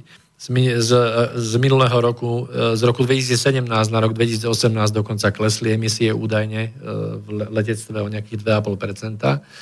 Čiže áno, prejavila sa nejaká regulácia, ale ten ten, ako si ty povedal, downstreaming, downsizing. downsizing automobilov, presne tak osobných, kde je tendencia zmenšovať kubatúru a zvyšovať výkon, čo znižuje samozrejme užitkové schopnosti toho vozu aj životnosť, čiže zase to pocíte naše peňaženky. Toto sú všetko procesy, spolu s procesmi progresívnymi aj na mestských zastupiteľstvách, kde pomaly budú o chvíľu rozhodovať, že či vy pôjdete do centra, treba z Bratislavy, ak Valo a spol rozhod- bude rozhodovať o tom, že či budete mať povolené prísť do centra Bratislavy z Euro 3 alebo Euro 4 normou, s autom, alebo Euro 5 iba. Takže som zvedavý, že či všetci si toto uvedomujú, že toto priťahovanie opaskov je na úplne nesprávnom nesprávnej strane. Hej? Keď prejdeme k tomu leteckému priemyslu alebo leteckej doprave, nie je predpoklad, že by sa znižovala ako v, v rámci objemov. Skôr sú tendencie, že sa zväčšuje a rozširuje. Hej? Aj keď idú lietadla s tými emisiami mierne dole, tak celkový počet emisí je predpoklad, že bude narastať. Teraz sa vôbec nebavíme, toto je len, len tá E, osobná doprava. Nebavíme sa o leteckej nákladnej, alebo nebodaj sa nebavíme o leteckej doprave, ktorá je, je v rámci vojenského sektoru. Hej? A nebavíme sa o vozidlách alebo e, bojových vozidlách, kde sa absolútne neprihliada na to, že aká tam je spotreba. A koľko to, aké to má emisie. Neviem, teda ja osobne ne, som nedopátral sa k informáciám, že by armáda mala regulované bojové vozidlo pechoty alebo tanky, že aké majú emisie, či splňajú euro 4 alebo 5, že či môžu ísť do centra mesta. A teraz, keď prejdeme od tých lietadiel, keď prejdeme od lietadiel... Ja, ja iba na sekundu, pretože sa nám nedarí dvihnúť telefón, poprosím vás, ak máte otázku, pošlite nám ju do mailu, pretože sa nám už, už asi snáď 7-8 ľudí pokúšalo dovolať, ale nedokážeme vyhnúť telefon. Niečo sa nám trošku technicky pokazilo, takže pardon. No, čiže keď prejdeme od, od toho leteckého, od leteckej dopravy k uh, lodnej doprave, tak toto je pole neorané. Lodná doprava nemala žiadne regulácie. Keď si predstavíte tie veľké lode, akým spôsobom v blízkej minulosti sa zväčšovali veľkosti tých lodí, hej, niekoľko 100 metrové dĺžky, v 20-30 tisícové e, počty kontajnerov, ktoré tá loď je schopná odviesť. A k tomu patričné tie motory, s tým, že aby ste len ovlažili tie, tie válce, ktoré majú ja neviem, priemer 2 metre, tak potrebujete hektolitre alebo ináč tóny paliva.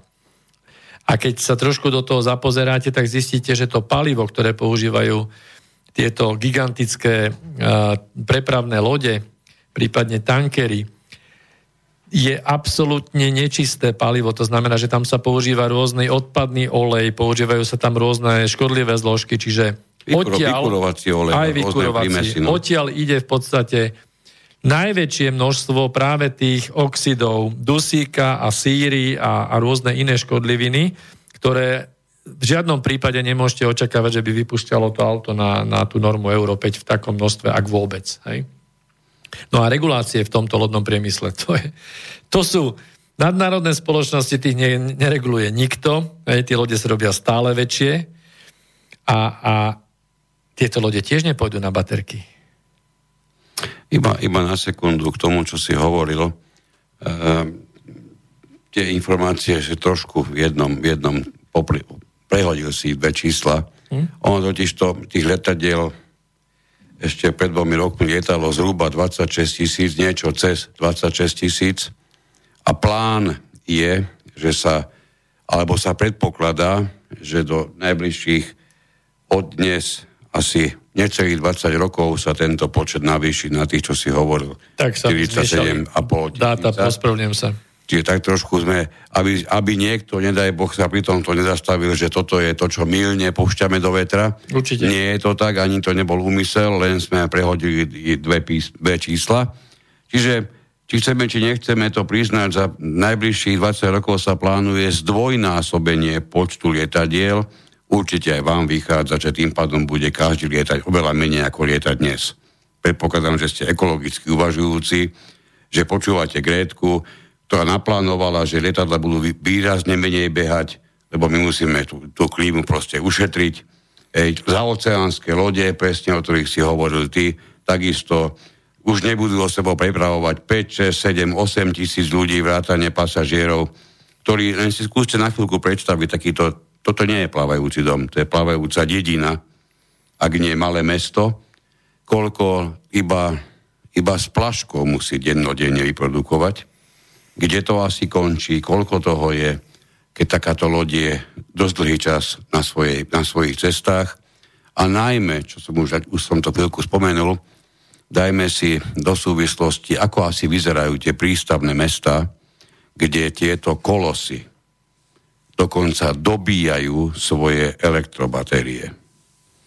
Ako to tam všetko musí prebiehať a vyzerať, ak ste niekedy boli vo veľkých prístavných mestách, tak nielen, že vás prekvapilo nejaké to, slovensky sa vyjadujeme, že hovado, ktoré sa z ničoho nič, keď ste prešli cez ulicu, objavilo pred vami v podobe 22 poschodového domu, taký ste mali minimálne pocit, lebo toto sú tie veľké zaoceánske lode, ej, ktoré produkujú to, čo kolega spomínal. No ale Gretka by ti to vysvetlila, ja že ty máš začať od seba a ty máš tie 1,5 častice CO2, ktorú ty produkuješ, ty máš s tým začať a ty sa nemáš starať o tie miliardy častíc, ktoré vypúšťajú tieto nadnárodné spoločnosti. No a už by som chcel ale do jednej veľmi podstatnej veci prejsť, lebo sa obávam, že to možno nestihneme. Stihneme. E, elektroauta ako súčasť elektromobility mňa veľmi zaujíma. To, že, sekundu, to, že, to, že si tu pletieme pojmy s dojmami, ktoré sú nám tu podhadzované nezmysly, ktoré mnohí a mnohí s chuťou vyslovene požerieme, to nás snáď už neprekvapuje.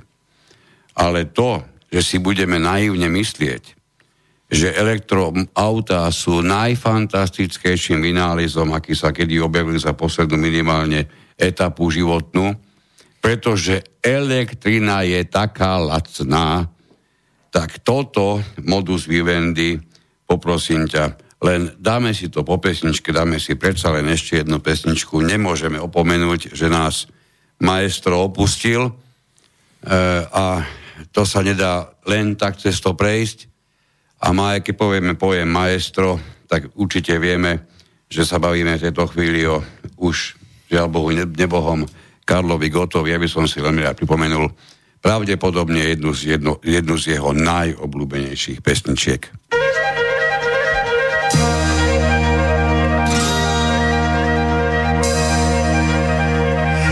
Kde pak ty ptáčku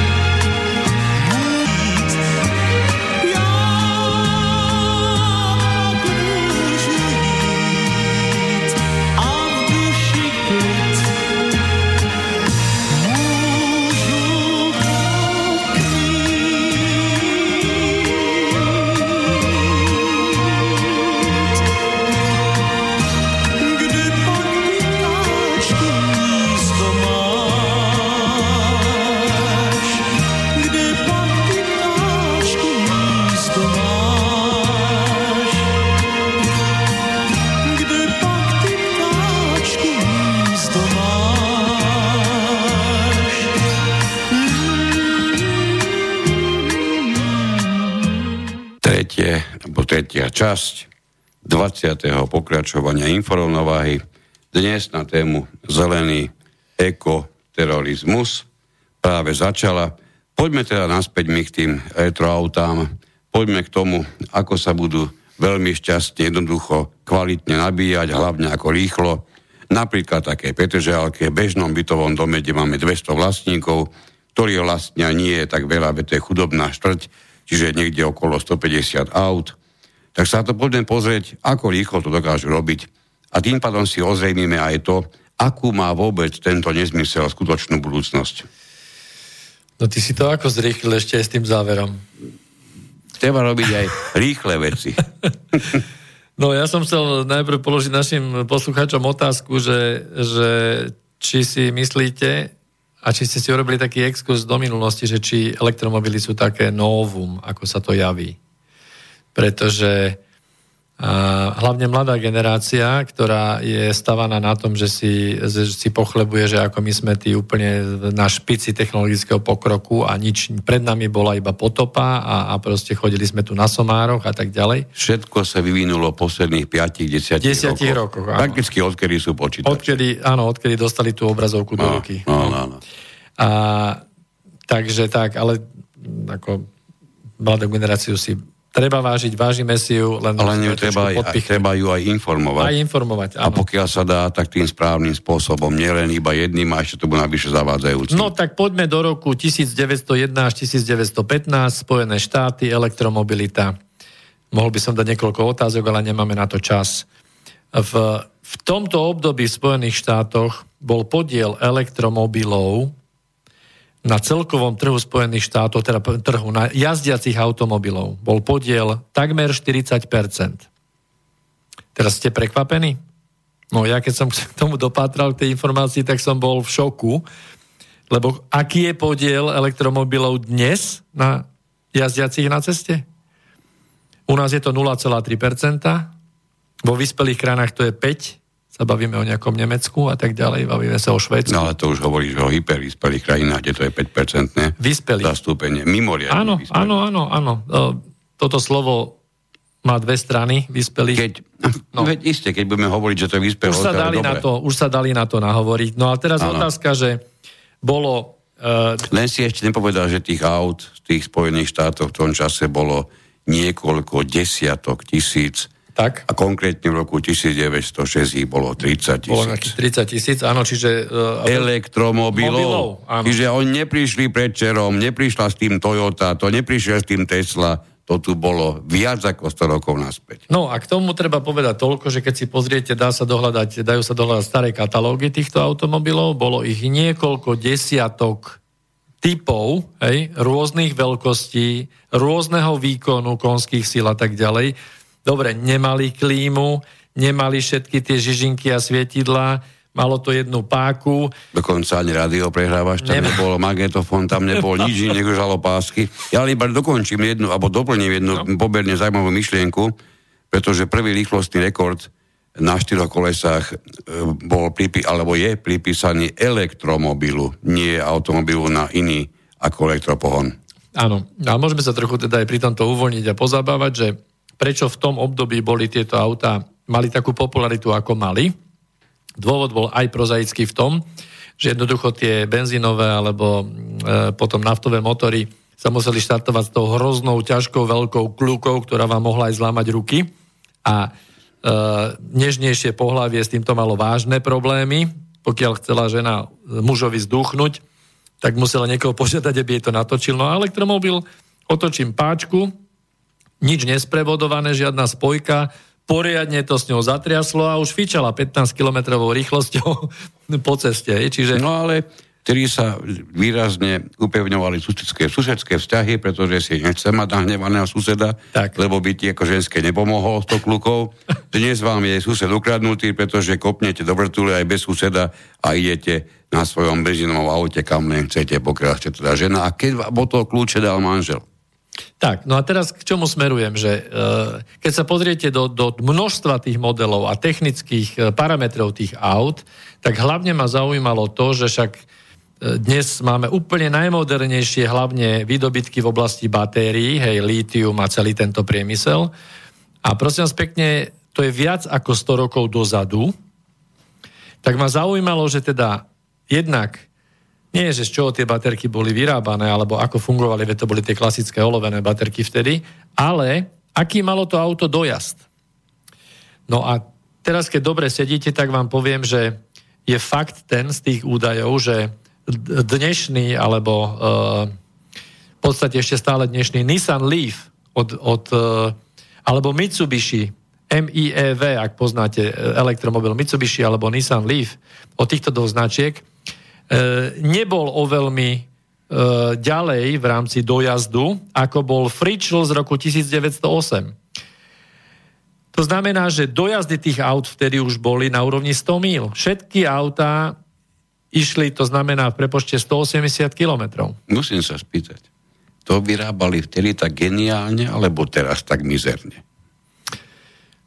No, tu len dokazuje, že sa na vec dá pozrieť z dvoch strán. Dobre, poďme ďalej. Ideme ďalej. To, to, toto bolo hodne zaujímavé to, porovnanie. To, no. znamená, to znamená, že samozrejme e, dnes drží e, rekord v dojazde e, Tesla, neviem ktorý model, ktorý išiel na nejakých 500, neviem koľko kilometrov, ale treba povedať, že to nie je bežné jazdenie. Tesla išla na doraz 500 kilometrov v ideálnych podmienkach v rýchlosti 55 kilometrov za hodinu. Hej? Takže tie autá vtedy samozrejme nešli ale niektoré išli až do 50, hej, potom boli aj také, ktoré išli ešte aj viacej, ako myslím rýchlo. Samozrejme, komfort nemôžeme porovnávať. Tá elektrifikácia toho auta nebola zďaleka taká ako dnes, hej. ale bavíme sa o tom, že prešlo 100 rokov najväčšieho vedeckého-technického pokroku a až tak veľmi sme sa neposunuli. Hej? Toto chcem tým povedať. Skoro mi uteklo to, čo chceme dať na záver, že my sme sa posunuli mimoriadne ďaleko, pretože smerujeme k zákazu automobilov mm. po vlastníctve, ale tak to si, necháme. to si necháme na záver. No a tak poďme teraz k tomu, že to, čo je zaujímavé v tej elektromobilite, uh, že či nám budú elektromobily poskytovať taký komfort v rámci tej slobody pohybu, ako nám poskytujú doteraz, ako sme zvyknutí tie auta na, na tie paliva ako, ako benzín alebo nafta. Prosím ťa, 200 alebo dobre 150 aut, elektroaut na parkovisku pred Petržalským domom. Toto má jedine zaujíma v tejto chvíli. Dobre, tak poďme k tomu, že máme tu uh, expertné plány na elektromobilitu v celej Európskej únii. My sme dostali dokonca po hlave, lebo že, sme, že vraj sme v tom poslední, takže musíme pridať. A, uh-huh. a teraz o čom sa tu vlastne bavíme? Bavíme sa o tom, že pokiaľ uh, v roku 2035 plus minus sa zaviazali niektoré krajiny, hlavne na západe, ale týka sa to aj blízko nás, uh, sa zaviazali uh, prestať dovoliť používať iné automobily ako elektromobily. To znamená zakázať hej, predaj iných aut. A toto, som si, že si tak v ktorom roku oznámia, že už si nekupujete nové auta, lebo budú zakázané. No ale e, k tomu sa už hlásia krajiny, pokiaľ sa nemilíme, naša, naša pani e, rezidentka v, na tom klimatickom samite sa prihlásila k tomuto, že chceme k tomu ale smerovať. Veď on, nemusí jazdiť, veď konec to od nej nikto nečaká, len pre Boha nech, nech nás nechá normálne existovať. No ona pôjde možno na elektrokolobežke, ale obávam sa, že bude chodiť na tom Boeingu, pokiaľ, pokiaľ teda bude ďalej e, prípadne takto politicky no, činná. 2036 nebude, nebude poďme. Nebude. no, čiže ideme, ideme teda k tomu, že skúsme si predstaviť, že by sme mali teraz všetky auta, tak ako ste na ne zvyknutí, tí, ktorí máte auto, vymeniť tieto benzínové, hrozne znečistujúce a naftové na Euro 5, vymeniť za elektromobily. Znamená to úplne jednoducho, že to palivo, ktoré ste načerpali na čerpacej stanici, ktorých je infraštruktúrne obrovské množstvo, na každom rohu pomaly, na každej je niekoľko stojanov s niekoľkými pištolami a ide to úplne, že húfne. To je jeden faktor. Druhý faktor je, že dovoluje vám to napríklad zobrať si kanistre alebo nebodaj nejaké súdy a môžete si spraviť zásobu na ďalších 5 rokov alebo koľko keby ste chceli v garáži. Toto je tiež faktor, ktorý treba elektrická energia sa nedá skladovať dlhodobo. Čiže skúsme niekde aj tu sa nad tým zamysleť, že kam nás to naháňajú občanov v rámci tohto celého procesu. Takže predstavme si, že všetci budete mať auta. Všetky auta, ak bývate niekde e, na nejakom, e, na ne, v nejakej časti mesta, kde je to nejaké sídlisko, parkuje sa všade, parkuje sa aj na trávnikoch, ne, nemáte pomaly kde nájsť miesto a teraz si predstavte, že do tohto chaosu Všetky tieto auta budú na baterky, všetci večer prídete, zaparkujete a mali by ste sa niekde napichnúť na nejaký kábel. No a teraz, aký, aký, mal byť, aký by mal byť výkonný tento kábel? Tak e, spravili sme si trochu exkurs do toho, že na trhu sú nejaké elektromobily od rôznych značiek BMW, Hyundai, Jaguar, Nissan, Renault, Tesla samozrejme a tak ďalej, ale všetci do toho idú. A eh, urobili sme si prehľady o tom, že ako je možné tieto automobily nabíjať.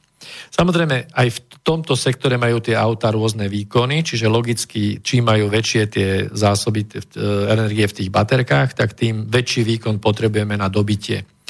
Logicky, že čím väčší výkon, tak potrebujeme aj väčší čas. Tak poďme sa pozrieť v prvom rade na to, že zabudnite na to, že nemáte tie káble na tom sídlisku, ale povedzme si, že by tam boli a vy by ste si to teda napichli a dobili. Tak keby ste urobili to všetci, že otvoríte si okna, z prvého, druhého až 12. poschodia vyhodíte poťažne až 50 metrový kábel dole zo svojej zásuvky z obývačky a napichnete si to auto na ten bežný zdroj z, z vašej siete, hej, tak odborne do toho nechcem veľmi ísť, čiže na ten jeden malý istič, ktorý máte tam v tej skrinke, tak pri týchto autách, ktoré teraz uvediem, to bude trvať od ako som spomenul, BMW 42 kW alebo Hyundai 28 kW až po Teslu. A tí majiteľia Tesly, ktorí bývate niekde na sídlisku, tak už ste asi zistili, že to je dosť problém dobiť to, to vozidlo mimo nejakých tých centier alebo na to špeciálne určených miest, ktorých je ako šafránu, tak budete nabíjať to vozidlo teda cez tento kábel z vašej zásuvky 19 hodín 30 minút. 14 hodín 30 minút, 32 hodín 45 minút, poťažne až po tú Teslu 48 hodín a 45 minút. Dobre počujete? Dva dní budete nabíjať Teslu, aby ste mohli jazdiť podľa toho, aký model, s dojazdom do úplného vybitia, povedzme reálne, v reálnej prevádzke 350, 400, 450 km, neviem. To by nám niekto mohol zavolať, čo máte Teslu. Nemohol, Takže, nevieme vyhnúť telefon. Nie, aha, áno. Tak napíšte. To znamená, že, to znamená, že prvá utopia, že všet, všetci máme tam tie káble, druhá, že poťažne od, od 14 e, hodín až po 2 dní by ste museli čakať na to dobíjanie. Teraz skúsme urobiť to, že pokiaľ by ste mohli mať silnejší zdroj, tak samozrejme rýchlosť narastá, ale samozrejme narastá aj potrebný príkon. A dochádzame k tomu absurdnému stavu, že keď si zoberieme, že jeden panelák má jeden vchod, ten vchod má treba z 50, koľko má, 50 bytov? Môže byť Môže jeden, jeden vchod. 12, 12 poschodový. Teraz zoberme iba to, že každý jeden byt má jedno vozidlo, čiže jeden vchod má 50 vozidiel.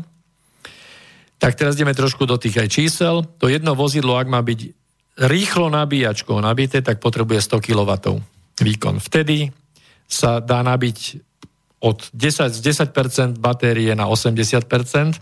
To je to, čo reklamujú na niektorých tých stanoviskách, že dajte si u nás kávu, zjeste si obed a za 45 minút sa vám vaša Tesla dobije na 80%. Mimochodom, keď by ste chceli nabiť tú Teslu na tú stovku, 100% plné batérie, potrebujete raz taký čas. Čiže keď sa vrátim z tej vašej zásuvky, keď by trvala Tesla nabiť 2 dní, tak ďalších tých 20% ešte doplného by mala trvať ešte ďalší čas. Hej? Takže toto je taký jednoduchý exkurs v tom, že 100 kW potrebujete na jeden automobil. Teraz si treba uvedomiť, že ich je tam 50. To je 50 krát 100. To je 5, uh, 5 MW. Všetci to idú nabíjať v noci alebo večer. Hej? To znamená, 5 MW je len jeden vchod. Hej, krát 4 vchody treba. No, idú to nabíjať všetci a rovnako potrebujú, pretože rýchlo nabíjačku potrebujú tak všetci, nakoľko nebudú čakať dva dní, kým budú jazdiť. A ráno chcú jazdiť. Uh, toto som si ja nevycúcal z prsta. Ja som dneska mal nejaké rozhovory aj s človekom z praxe, s človekom, ktorý pracoval v, okrem iného aj v a, a jednotke jaslovských bolniciach. Aj pri automobiloch. Je konkrétne pri nemenovanej značke elektromobilov a s ľuďmi z praxe vlastne. To znamená, že dostávame sa k tomu, aby ste vlastne začali chápať to, že je to nereálne. Pretože pri objeme 5 MW z len jeden vchod alebo 20 MW jeden panelák, nechcete si predstaviť tú kabeláž. Na to nie je nikto nikde pripravený. Hej? To znamená, že realita dnes je taká, keď som to zisťoval, že ak vám elektrárne na vchod schvália napríklad jednu nabíjačku 50 A, čo je pomalé nabíjanie pre tri auta, to pomalé dvojdňové nabíjanie pre tri vozy z 50 z toho vchodu, tak sa pýtam, toto všetko sa vyrieši za tých 20 rokov? Prebudujeme celú sieť, dáme tam, dáme tam káble miesto takého ako malíček, dáme káble ako, ako moja ruka? Nadšenci ti povedia, tí, ktorí sú dávno priklonení pre takéto riešenie, pretože sa evidentne ukazujú ako lacné a neuvedomujú si, že lacno sa jazdiť nebude nikdy a nikdy nebude nič lacné, to, čo sa dá výhodne predať. Mobilita sa dá predávať fantasticky, tým nemyslím mobilovanie, ale vyslovene mobilitu, čiže prepravu od niekiaľ niekam, najmä prepravu ľudí, tá sa predáva fantastickým spôsobom, pozri sa, koľko sa kupuje aut, pozri sa, aké drahé sú pohonné hmoty a jazdíme stále a máme nadšencov, ktorí si myslia, že už ledva čakám, aby tu bolo elektro, auto, aby tu prišlo, aby sa dalo kúpiť za normálnu cenu. Lebo všade budú nabíjačky my budeme fičať. Toto, čo si povedal teraz, ja si dovolím povedať. že takmer nikoho ani vo sne nenapadá, že by mohol byť problém. A už, a už vôbec nie vtedy. No to vyriešime. Ak, ak patrí medzi načencom prehlásenia typu to sa, to sa, ten sa to vyrieši, kým to bude aktuálne. Hej, sa príde, vyrieši, ve toľko iných vecí vyriešil, prečo by nevyriešil obyčajné smiešne nabíjanie. Ja len pripomeniem, že toto nie je iba otázka nabíjania. Toto je otázka batérií. Okrem iného, alebo teda ešte povedané aj batérií. E, čitateľ Vlado nám písal, pardon, čitateľ, posluchač, či vieme, aký význam má presadzovanie elektromobilov okrem kšeftu. On to totiž vôbec nedokáže určiť. A ani to nikde nedokáže nájsť. Pochopiteľne. A píše, že negatívum je napríklad viac ako zdvojnásobenie ekologickej záťaže oproti klasickým autám. Tak niečo tu nehrá, že? Stačí sa len sústrediť na to, ako vyzerajú agregáty, z ktorých sa majú dobíjať, dobíjať automobily, ako vyzerajú batérie, ako by mali vyzerať do budúcnosti a najmä si skúsme predstaviť tú bezproblémovú a absolútne ekologickú výrobu ďalších a ďalších a ďalších miliard batériových článkov. No, niekoľko vecí to bolo spomenutých. Jedna bola e, cena elektrickej energie, k tomu by sme sa mohli tiež ešte trošku potom povenovať. Druhá bola e, tá ekologická stopa alebo uhlíková stopa výroby batérií, alebo teda týchto typov vozov, e, alebo tých nabíjačiek. Ale v podstate na toto je tiež veľa názorov, neviem, v tomto dieťa je veľmi ťažké sa zorientovať. Je tu jedna obrovsky silná už dneska lobby, ktorá, ktorá je mm, finančne na tom veľmi dobre, ktorá si dáva robiť štúdie ohľadom toho, že ekologická stopa nových batérií a ich výroby je taká, že už je to preklopené na strane teda elektromobilov voči tým iným, iným eh, pohonným jednotkám. Takže toto by som ani, ani nechcel ísť, ale uh, prvá časť tej otázky bola, že čo sa s tým sleduje? No nevie sám, prečo by mali, prečo sú presadzované elektromobily, uh-huh. alebo elektroautá, keď to povieme ešte inak.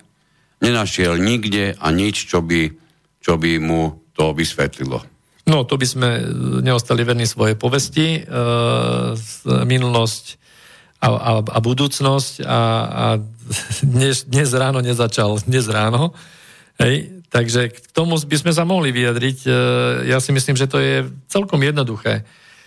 Musíme ale zájsť do geopolitickej oblasti a do boja elit vlastne o, o e, ovládanie určitých procesov a veľmi dobre viete, že nakoniec ten boj na začiatku toho 20. storočia, čiže niekedy okolo toho roku 1900, kedy potom postupne elektromobily prehrali, bolo to, že tá lobby fosílnych palív bola silnejšia, presadila sa, vytvoril sa petrodolár, ktorý museli prijať všetky krajiny sveta a tento faktor a tento nástroj, nástroj moci v podstate až do dnešných dní absolútne dominoval. Ale dnes sa vytvorila protiváha a toto celé podľa môjho názoru smeruje k tomu, že je to priamo útok na petrodolár, je to útok na vyrazenie mocenských pozícií krajinám, ktoré sú držiteľom najväčších zásob ropy, ako je treba aj Saudská Arábia alebo arabský svet, aj Ruská federácia. Aj Venezuela. Aj Venezuela.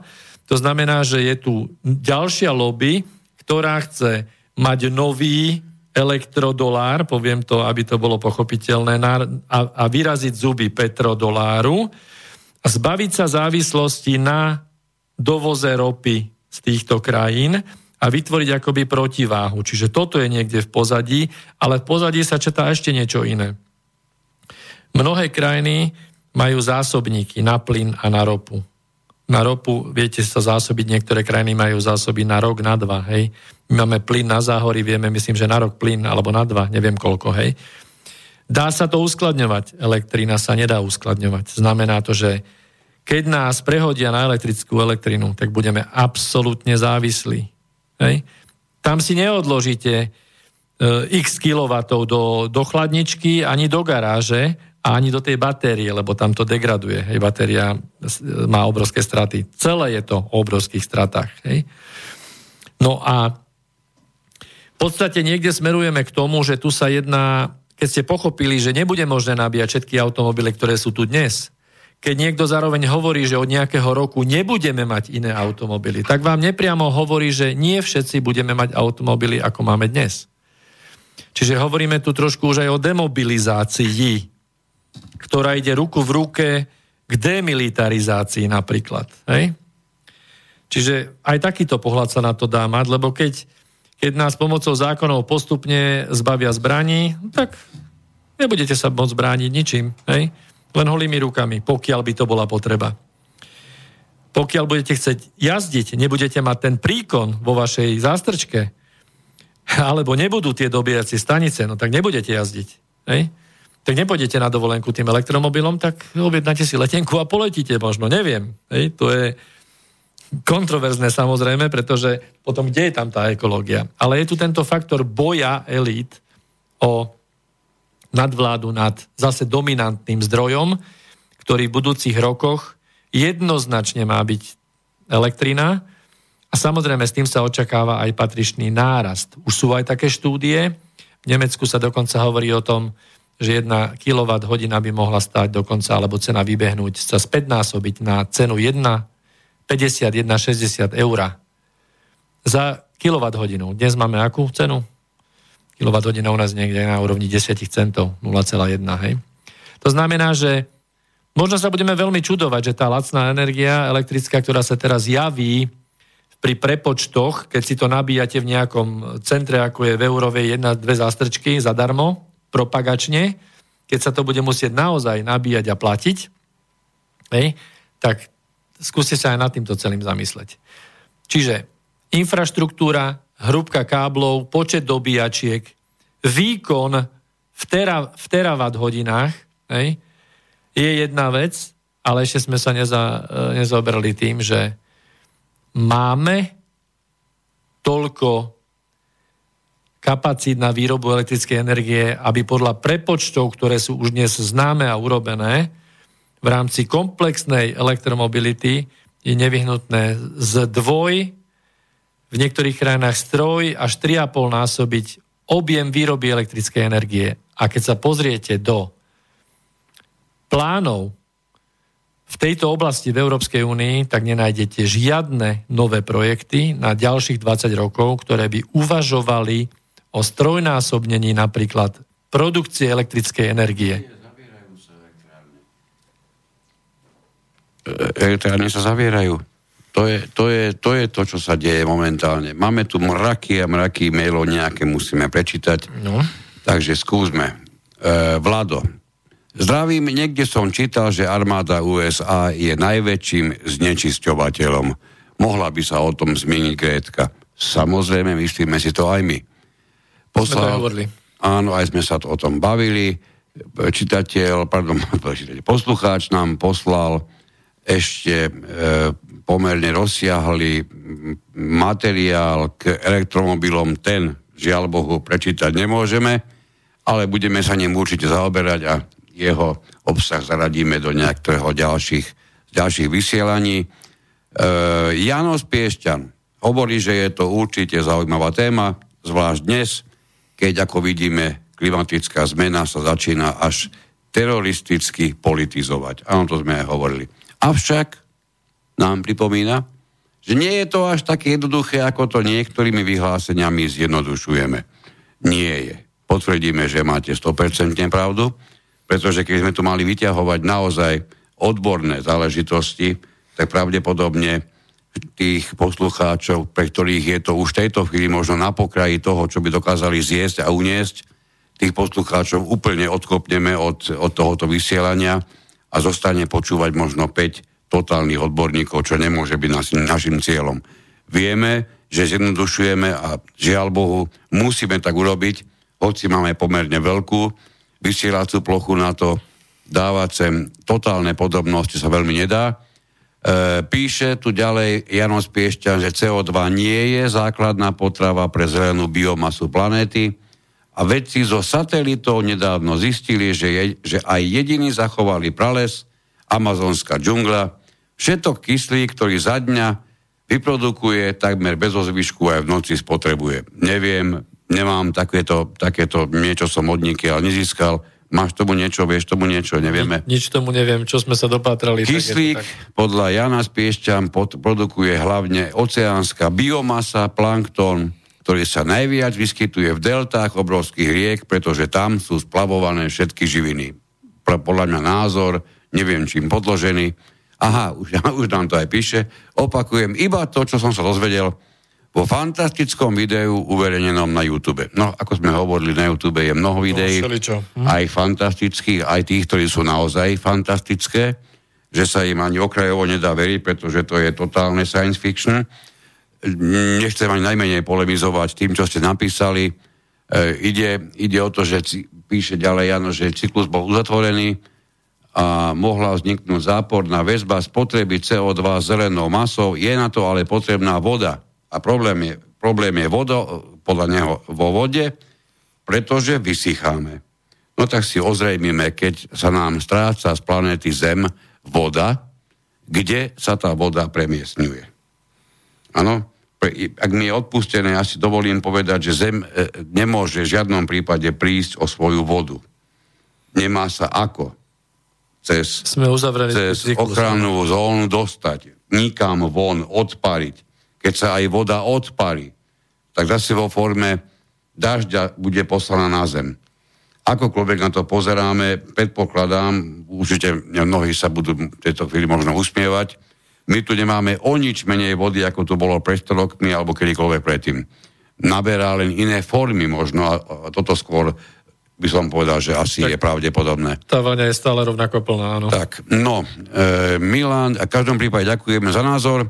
Milan, e, to je ten, čo nám preposlal tie, tie elektromobily. E, Roman, v tejto relácii faktami, to je merateľnými dôkazmi poukazujete na to, že celé tzv. klimahnutie na čele s Grétkou, obrazne povedané, tvrdí, že jedno jablko a jedno jablko sú tri slivky. Teda, že Grétka obhajuje dokázateľný nezmysel. Napriek tomu dané hnutie získava čím ďalej širšiu obľubu, popularitu a spoločenský súhlas. Ľudská spoločnosť, ako vidíme na tomto príklade, sa teda vo svojom spoločnom úsudku a dejiny ľudstva sú toho merateľným e, dôkazom, absolútne neriadi racionálnou stránkou poznania problému. Kývame tu súhlasne na seba, tak to 100% je a nie len v prípade klimahnutia alebo klimatických zmien. Aj v prípade iných manipulácií. Aj v prípade iných, tak. Roman pokračuje, čím sa teda tzv. ľudská mysel myseľ a teda ľudská spoločnosť vo svojej terajšej vyspelosti riadi, to je jeho otázka, ako a ak vôbec sa líši od zvieracej, ktorá je jednoducho riadená, ovládaná emóciami. Čiže dostali sme takúto krásnu otázku v jednom maili a som tak vedel, čo s ňou budeme robiť.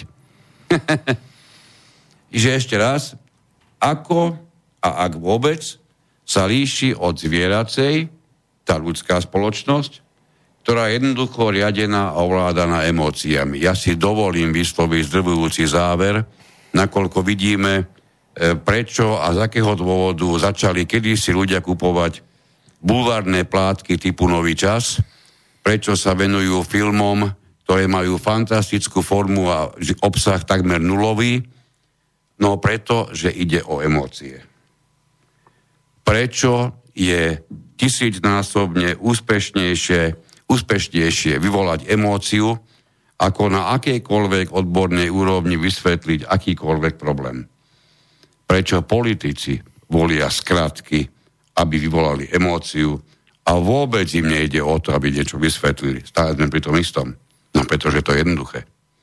Alebo inak povedané, je to výrazne jednoduchšie, ako niekomu niečo v celistvosti a komplexne vysvetliť. Lepšie je vytvoriť emóciu, ktorá na základe jednej vety bude mať ďaleko siahle dopady. To je presne to, o čo v prípade podľa môjho názoru Zeme aj tvojho v prípade Grétky ide. A nie len grédky. Ja by som ešte doplnil toľko, že rozdiel medzi nami ľuďmi a medzi iným živočístvom je presne v tom, že to živočístvo nemá možnosť výberu. A už vôbec nie slobodného výberu, čo máme my ľudia. Tak, Žány sa vyžaloval, že to vyzerá tak, že si bude musieť kúpiť aspoň dve auta, kým jedno nabíja, druhý môže jazdiť. No už si môžete šetriť, pretože tie ceny tých automobilov tiež nie sú nízke a ešte tak v dohľadnej dobe nebudú. No a máme tu ešte, síce dlhšie, ale prečítame e, mail od Gugiho, ktorý hovorí, že na maďarskom portáli vyšiel 3. oktobra článok približne v takomto znení. David Takiyoshi Suzuki, hm? dcera kanadského klimatického aktivistu, dcera, ktorý sa narodil v Japonsku, no, predniesol veľmi podobný, to je prednesla, narodila sa, prednesla veľmi podobný prejav na konferencii OSN o životnom prostredí a rozvoji v Rio de Janeiro. A ja som, ja som omylom uvedol, že to bolo Brazílčanka, to bolo v Brazílii. Hm. Áno, áno. V roku 92 e, ako Getka Thunberg, švedská aktivista v oblasti klímy na klimatickom samite OSN v New Yorku, teraz v septembri 2019. A to píše American Thinker. Tento summit Organizácie Spojených národov z roku 92 bol tiež mimoriadne dôležitý, pretože v tom čase bol prijatý dohovor z Rio alebo dohovor o biologickej diverzite. V mnohých orgánoch súčasnej progresívnej tlače bola silná reč 12-ročného kanadského dieťaťa, uverejnená pod nadpisom Dievča, ktoré umlčalo svet za 5 minút. Ak sa na toto heslo sústredíte, budete to vedieť nájsť aj na YouTube, pretože pod podobným názvom je to tam uvedené. To je klasické vydieranie toto. Tak. Ďalšie tu máme... V 68. roku som čítal, Marian píše v technických novinách, v roku 2000 budú v Bratislave jazdiť nehlučné autobusy jazdiace na elektriku. Zatiaľ, čo v roku 2000 jazdili ekologické Ikarusy. Hm? Hej? No. E, píše nám tu ďalší, Michal, okrem všetkého, čo ste povedali, ste zabudli na výkon elektrárny, keď to sme spomenul minimálne, no to, to viem. Počkej, to chceme sa k tomu ešte Áno, dostať. áno. Zabudli ste na výkon elektrárny. Keby Slovensko prešlo na elektroauta, bude nutné postaviť aspoň 1,5 násobok jaslovských bohuníc a hlavne každý spalovací motor ide na plyn a pri spalovaní plynu sú emisie nula. Pre zaujímavosť benzín po, po cca roku je nepoužiteľný. Tak môže sa toho nechytiť, keď už tu máme. No, to isto časa nám kráti a chcel som sa ešte tomuto trošku povenovať, presne ako, ako poslucháč napísal, že ten posledný faktor, ak som veľmi rád, že počúvate a uvažujete, Prepač, po... ešte tomu ti doplním od, od no. Juraja, lebo to je podobné. No. Spočítal niekto, koľko atomových elektrární by sme museli postaviť, aby sme energiu z fosílnych palív, to znamená naftu, benzín, nahradili elektrickou energiou, alebo ju vyrábali spalovaním fosílnych palív? No, to je presne to, že nikto sa tým poriadne nezaoberá a v podstate, keď zoberieme, že Uh, ako som spomínal, uh, Jaslovské Bohonice A1, keď bola uh, projektovaný výkon 150 MW a reálne to dávalo, aj to nie počas celého roka, lebo boli výpadky 90 MW. Ak ste dobre počúvali, tak jeden panelák zoberie 20 MW, tak tu máme vážny problém, hej? Keď sa bavíme teraz o Mochovciach 4x440 kW, čiže, pardon, megawatt, to znamená 1,72 gigawatt, áno, výkonu, tak si to skúste rozmeniť na drobné. Je to proste nerealizovateľné. A treba si uvedomiť to, že tu sa stále oháňajú v rámci teda hlavne túto v Európe, lebo treba povedať otvorene Čína, Uh, no dobre, Čínu som možno nespomenul, dobre, India a, a Spojené štáty, alebo treba z Južná Amerika a Afrika kašľú na ekológiu dodnes. Čiže my to ani sami nevyriešime. Tým nechcem povedať, že nezačníme s tým, ale prosím vás rozumne. Hej. Keď sa bavíme o tom, že sú krajiny ako severské, treba ja neviem, Švedsko, Fínsko alebo Norsko, kde sú vysoké podiely e, obnoviteľných zdrojov energie, čiže vodné elektrárne alebo nejaké e, veterné. Dneska už sú veterné elektrárne, ktoré majú rel- relatívne extrémny výkon, ako má jedna taká uh, v mori osadená sústava veterných elektrární v Británii 1,2 GW, čiže to sa skoro blíži Mochovciam, hej, veterné elektrárne. Len treba si uvedomiť, že všetky obnoviteľné zdroje, ktoré máme, keďže sa na ne nevieme spolahnúť na 100%, lebo raz fúka, raz nefúka, raz svieti slnko, raz nesvieti slnko, raz je voda a raz je sucho. Keď sa pozriete, tak vodné elektrárne sú len doplnkové. A ten základ ekono- e, energetické stratégie každej krajiny tvorí buď jadro, alebo nejaké spalované uhlie, alebo nejaké fosíl, fosílne elektrárne, alebo plynové, hej, cykly. To ostatné je len doplnok do špičky. A toto nemôžete vymeniť. A každý megawatt vyrobený obnoviteľných zdrojov musí mať svoj zrkadlový klasický zdroj, aby prípadný výpadok toho obnoviteľného zdroja bol okamžite nahradený klasickým zdrojom. Čiže Čiže je to zase nereálne a hlavne mi ide o to, že nikde sa nedo... Ak sa dopadrate, prosím vás, napíšte, kde Európska únia v nejakých smerniciach, v nejakých nariadeniach plánuje zväčšiť produkciu, ale nie obnoviteľných zdrojov, ale, alebo podielov obnoviteľných zdrojov, zväčšiť faktický objem vyrobenej elektrickej energie v priebehu nasledujúcich 20 rokov tak, aby sa z dvoj, prípadne trojnásobila Británii odhadujú, že 3,5 násobila produkcia elektriky, aby všetko mohlo ísť na elektromobilitu. Nereálne. No, ja ešte aspoň dva maily na rýchlo. Jeden, jeden od Žaného, ktorý predtým písal, píše znovu. Dobrý večer, plne súhlasím s vašim vysvetlením, prečo sa presadzujú elektromobily. A ešte jeden od Štefana. E, som ďačný za výber témy, lebo je veľmi dôležitá. Neviem, či ste sa stretli s teóriami pána Kravčíka a o, občianského druženia Ľudia a voda. Ne, e, po, to, tá teória je podľa môjho pozorovania pravdivá. Jedná sa o to, že si skutočne vysušujeme kontinenty a to je jedným z veľkých dôvodov zmeny klímy. Hmm. Namiesto boja proti CO2 spojme sa a začníme od, od spodu, teda ako hovoríte, od seba a robme vodozádržné opatrenia, aby sme udržali sladkú vodu na pevnine.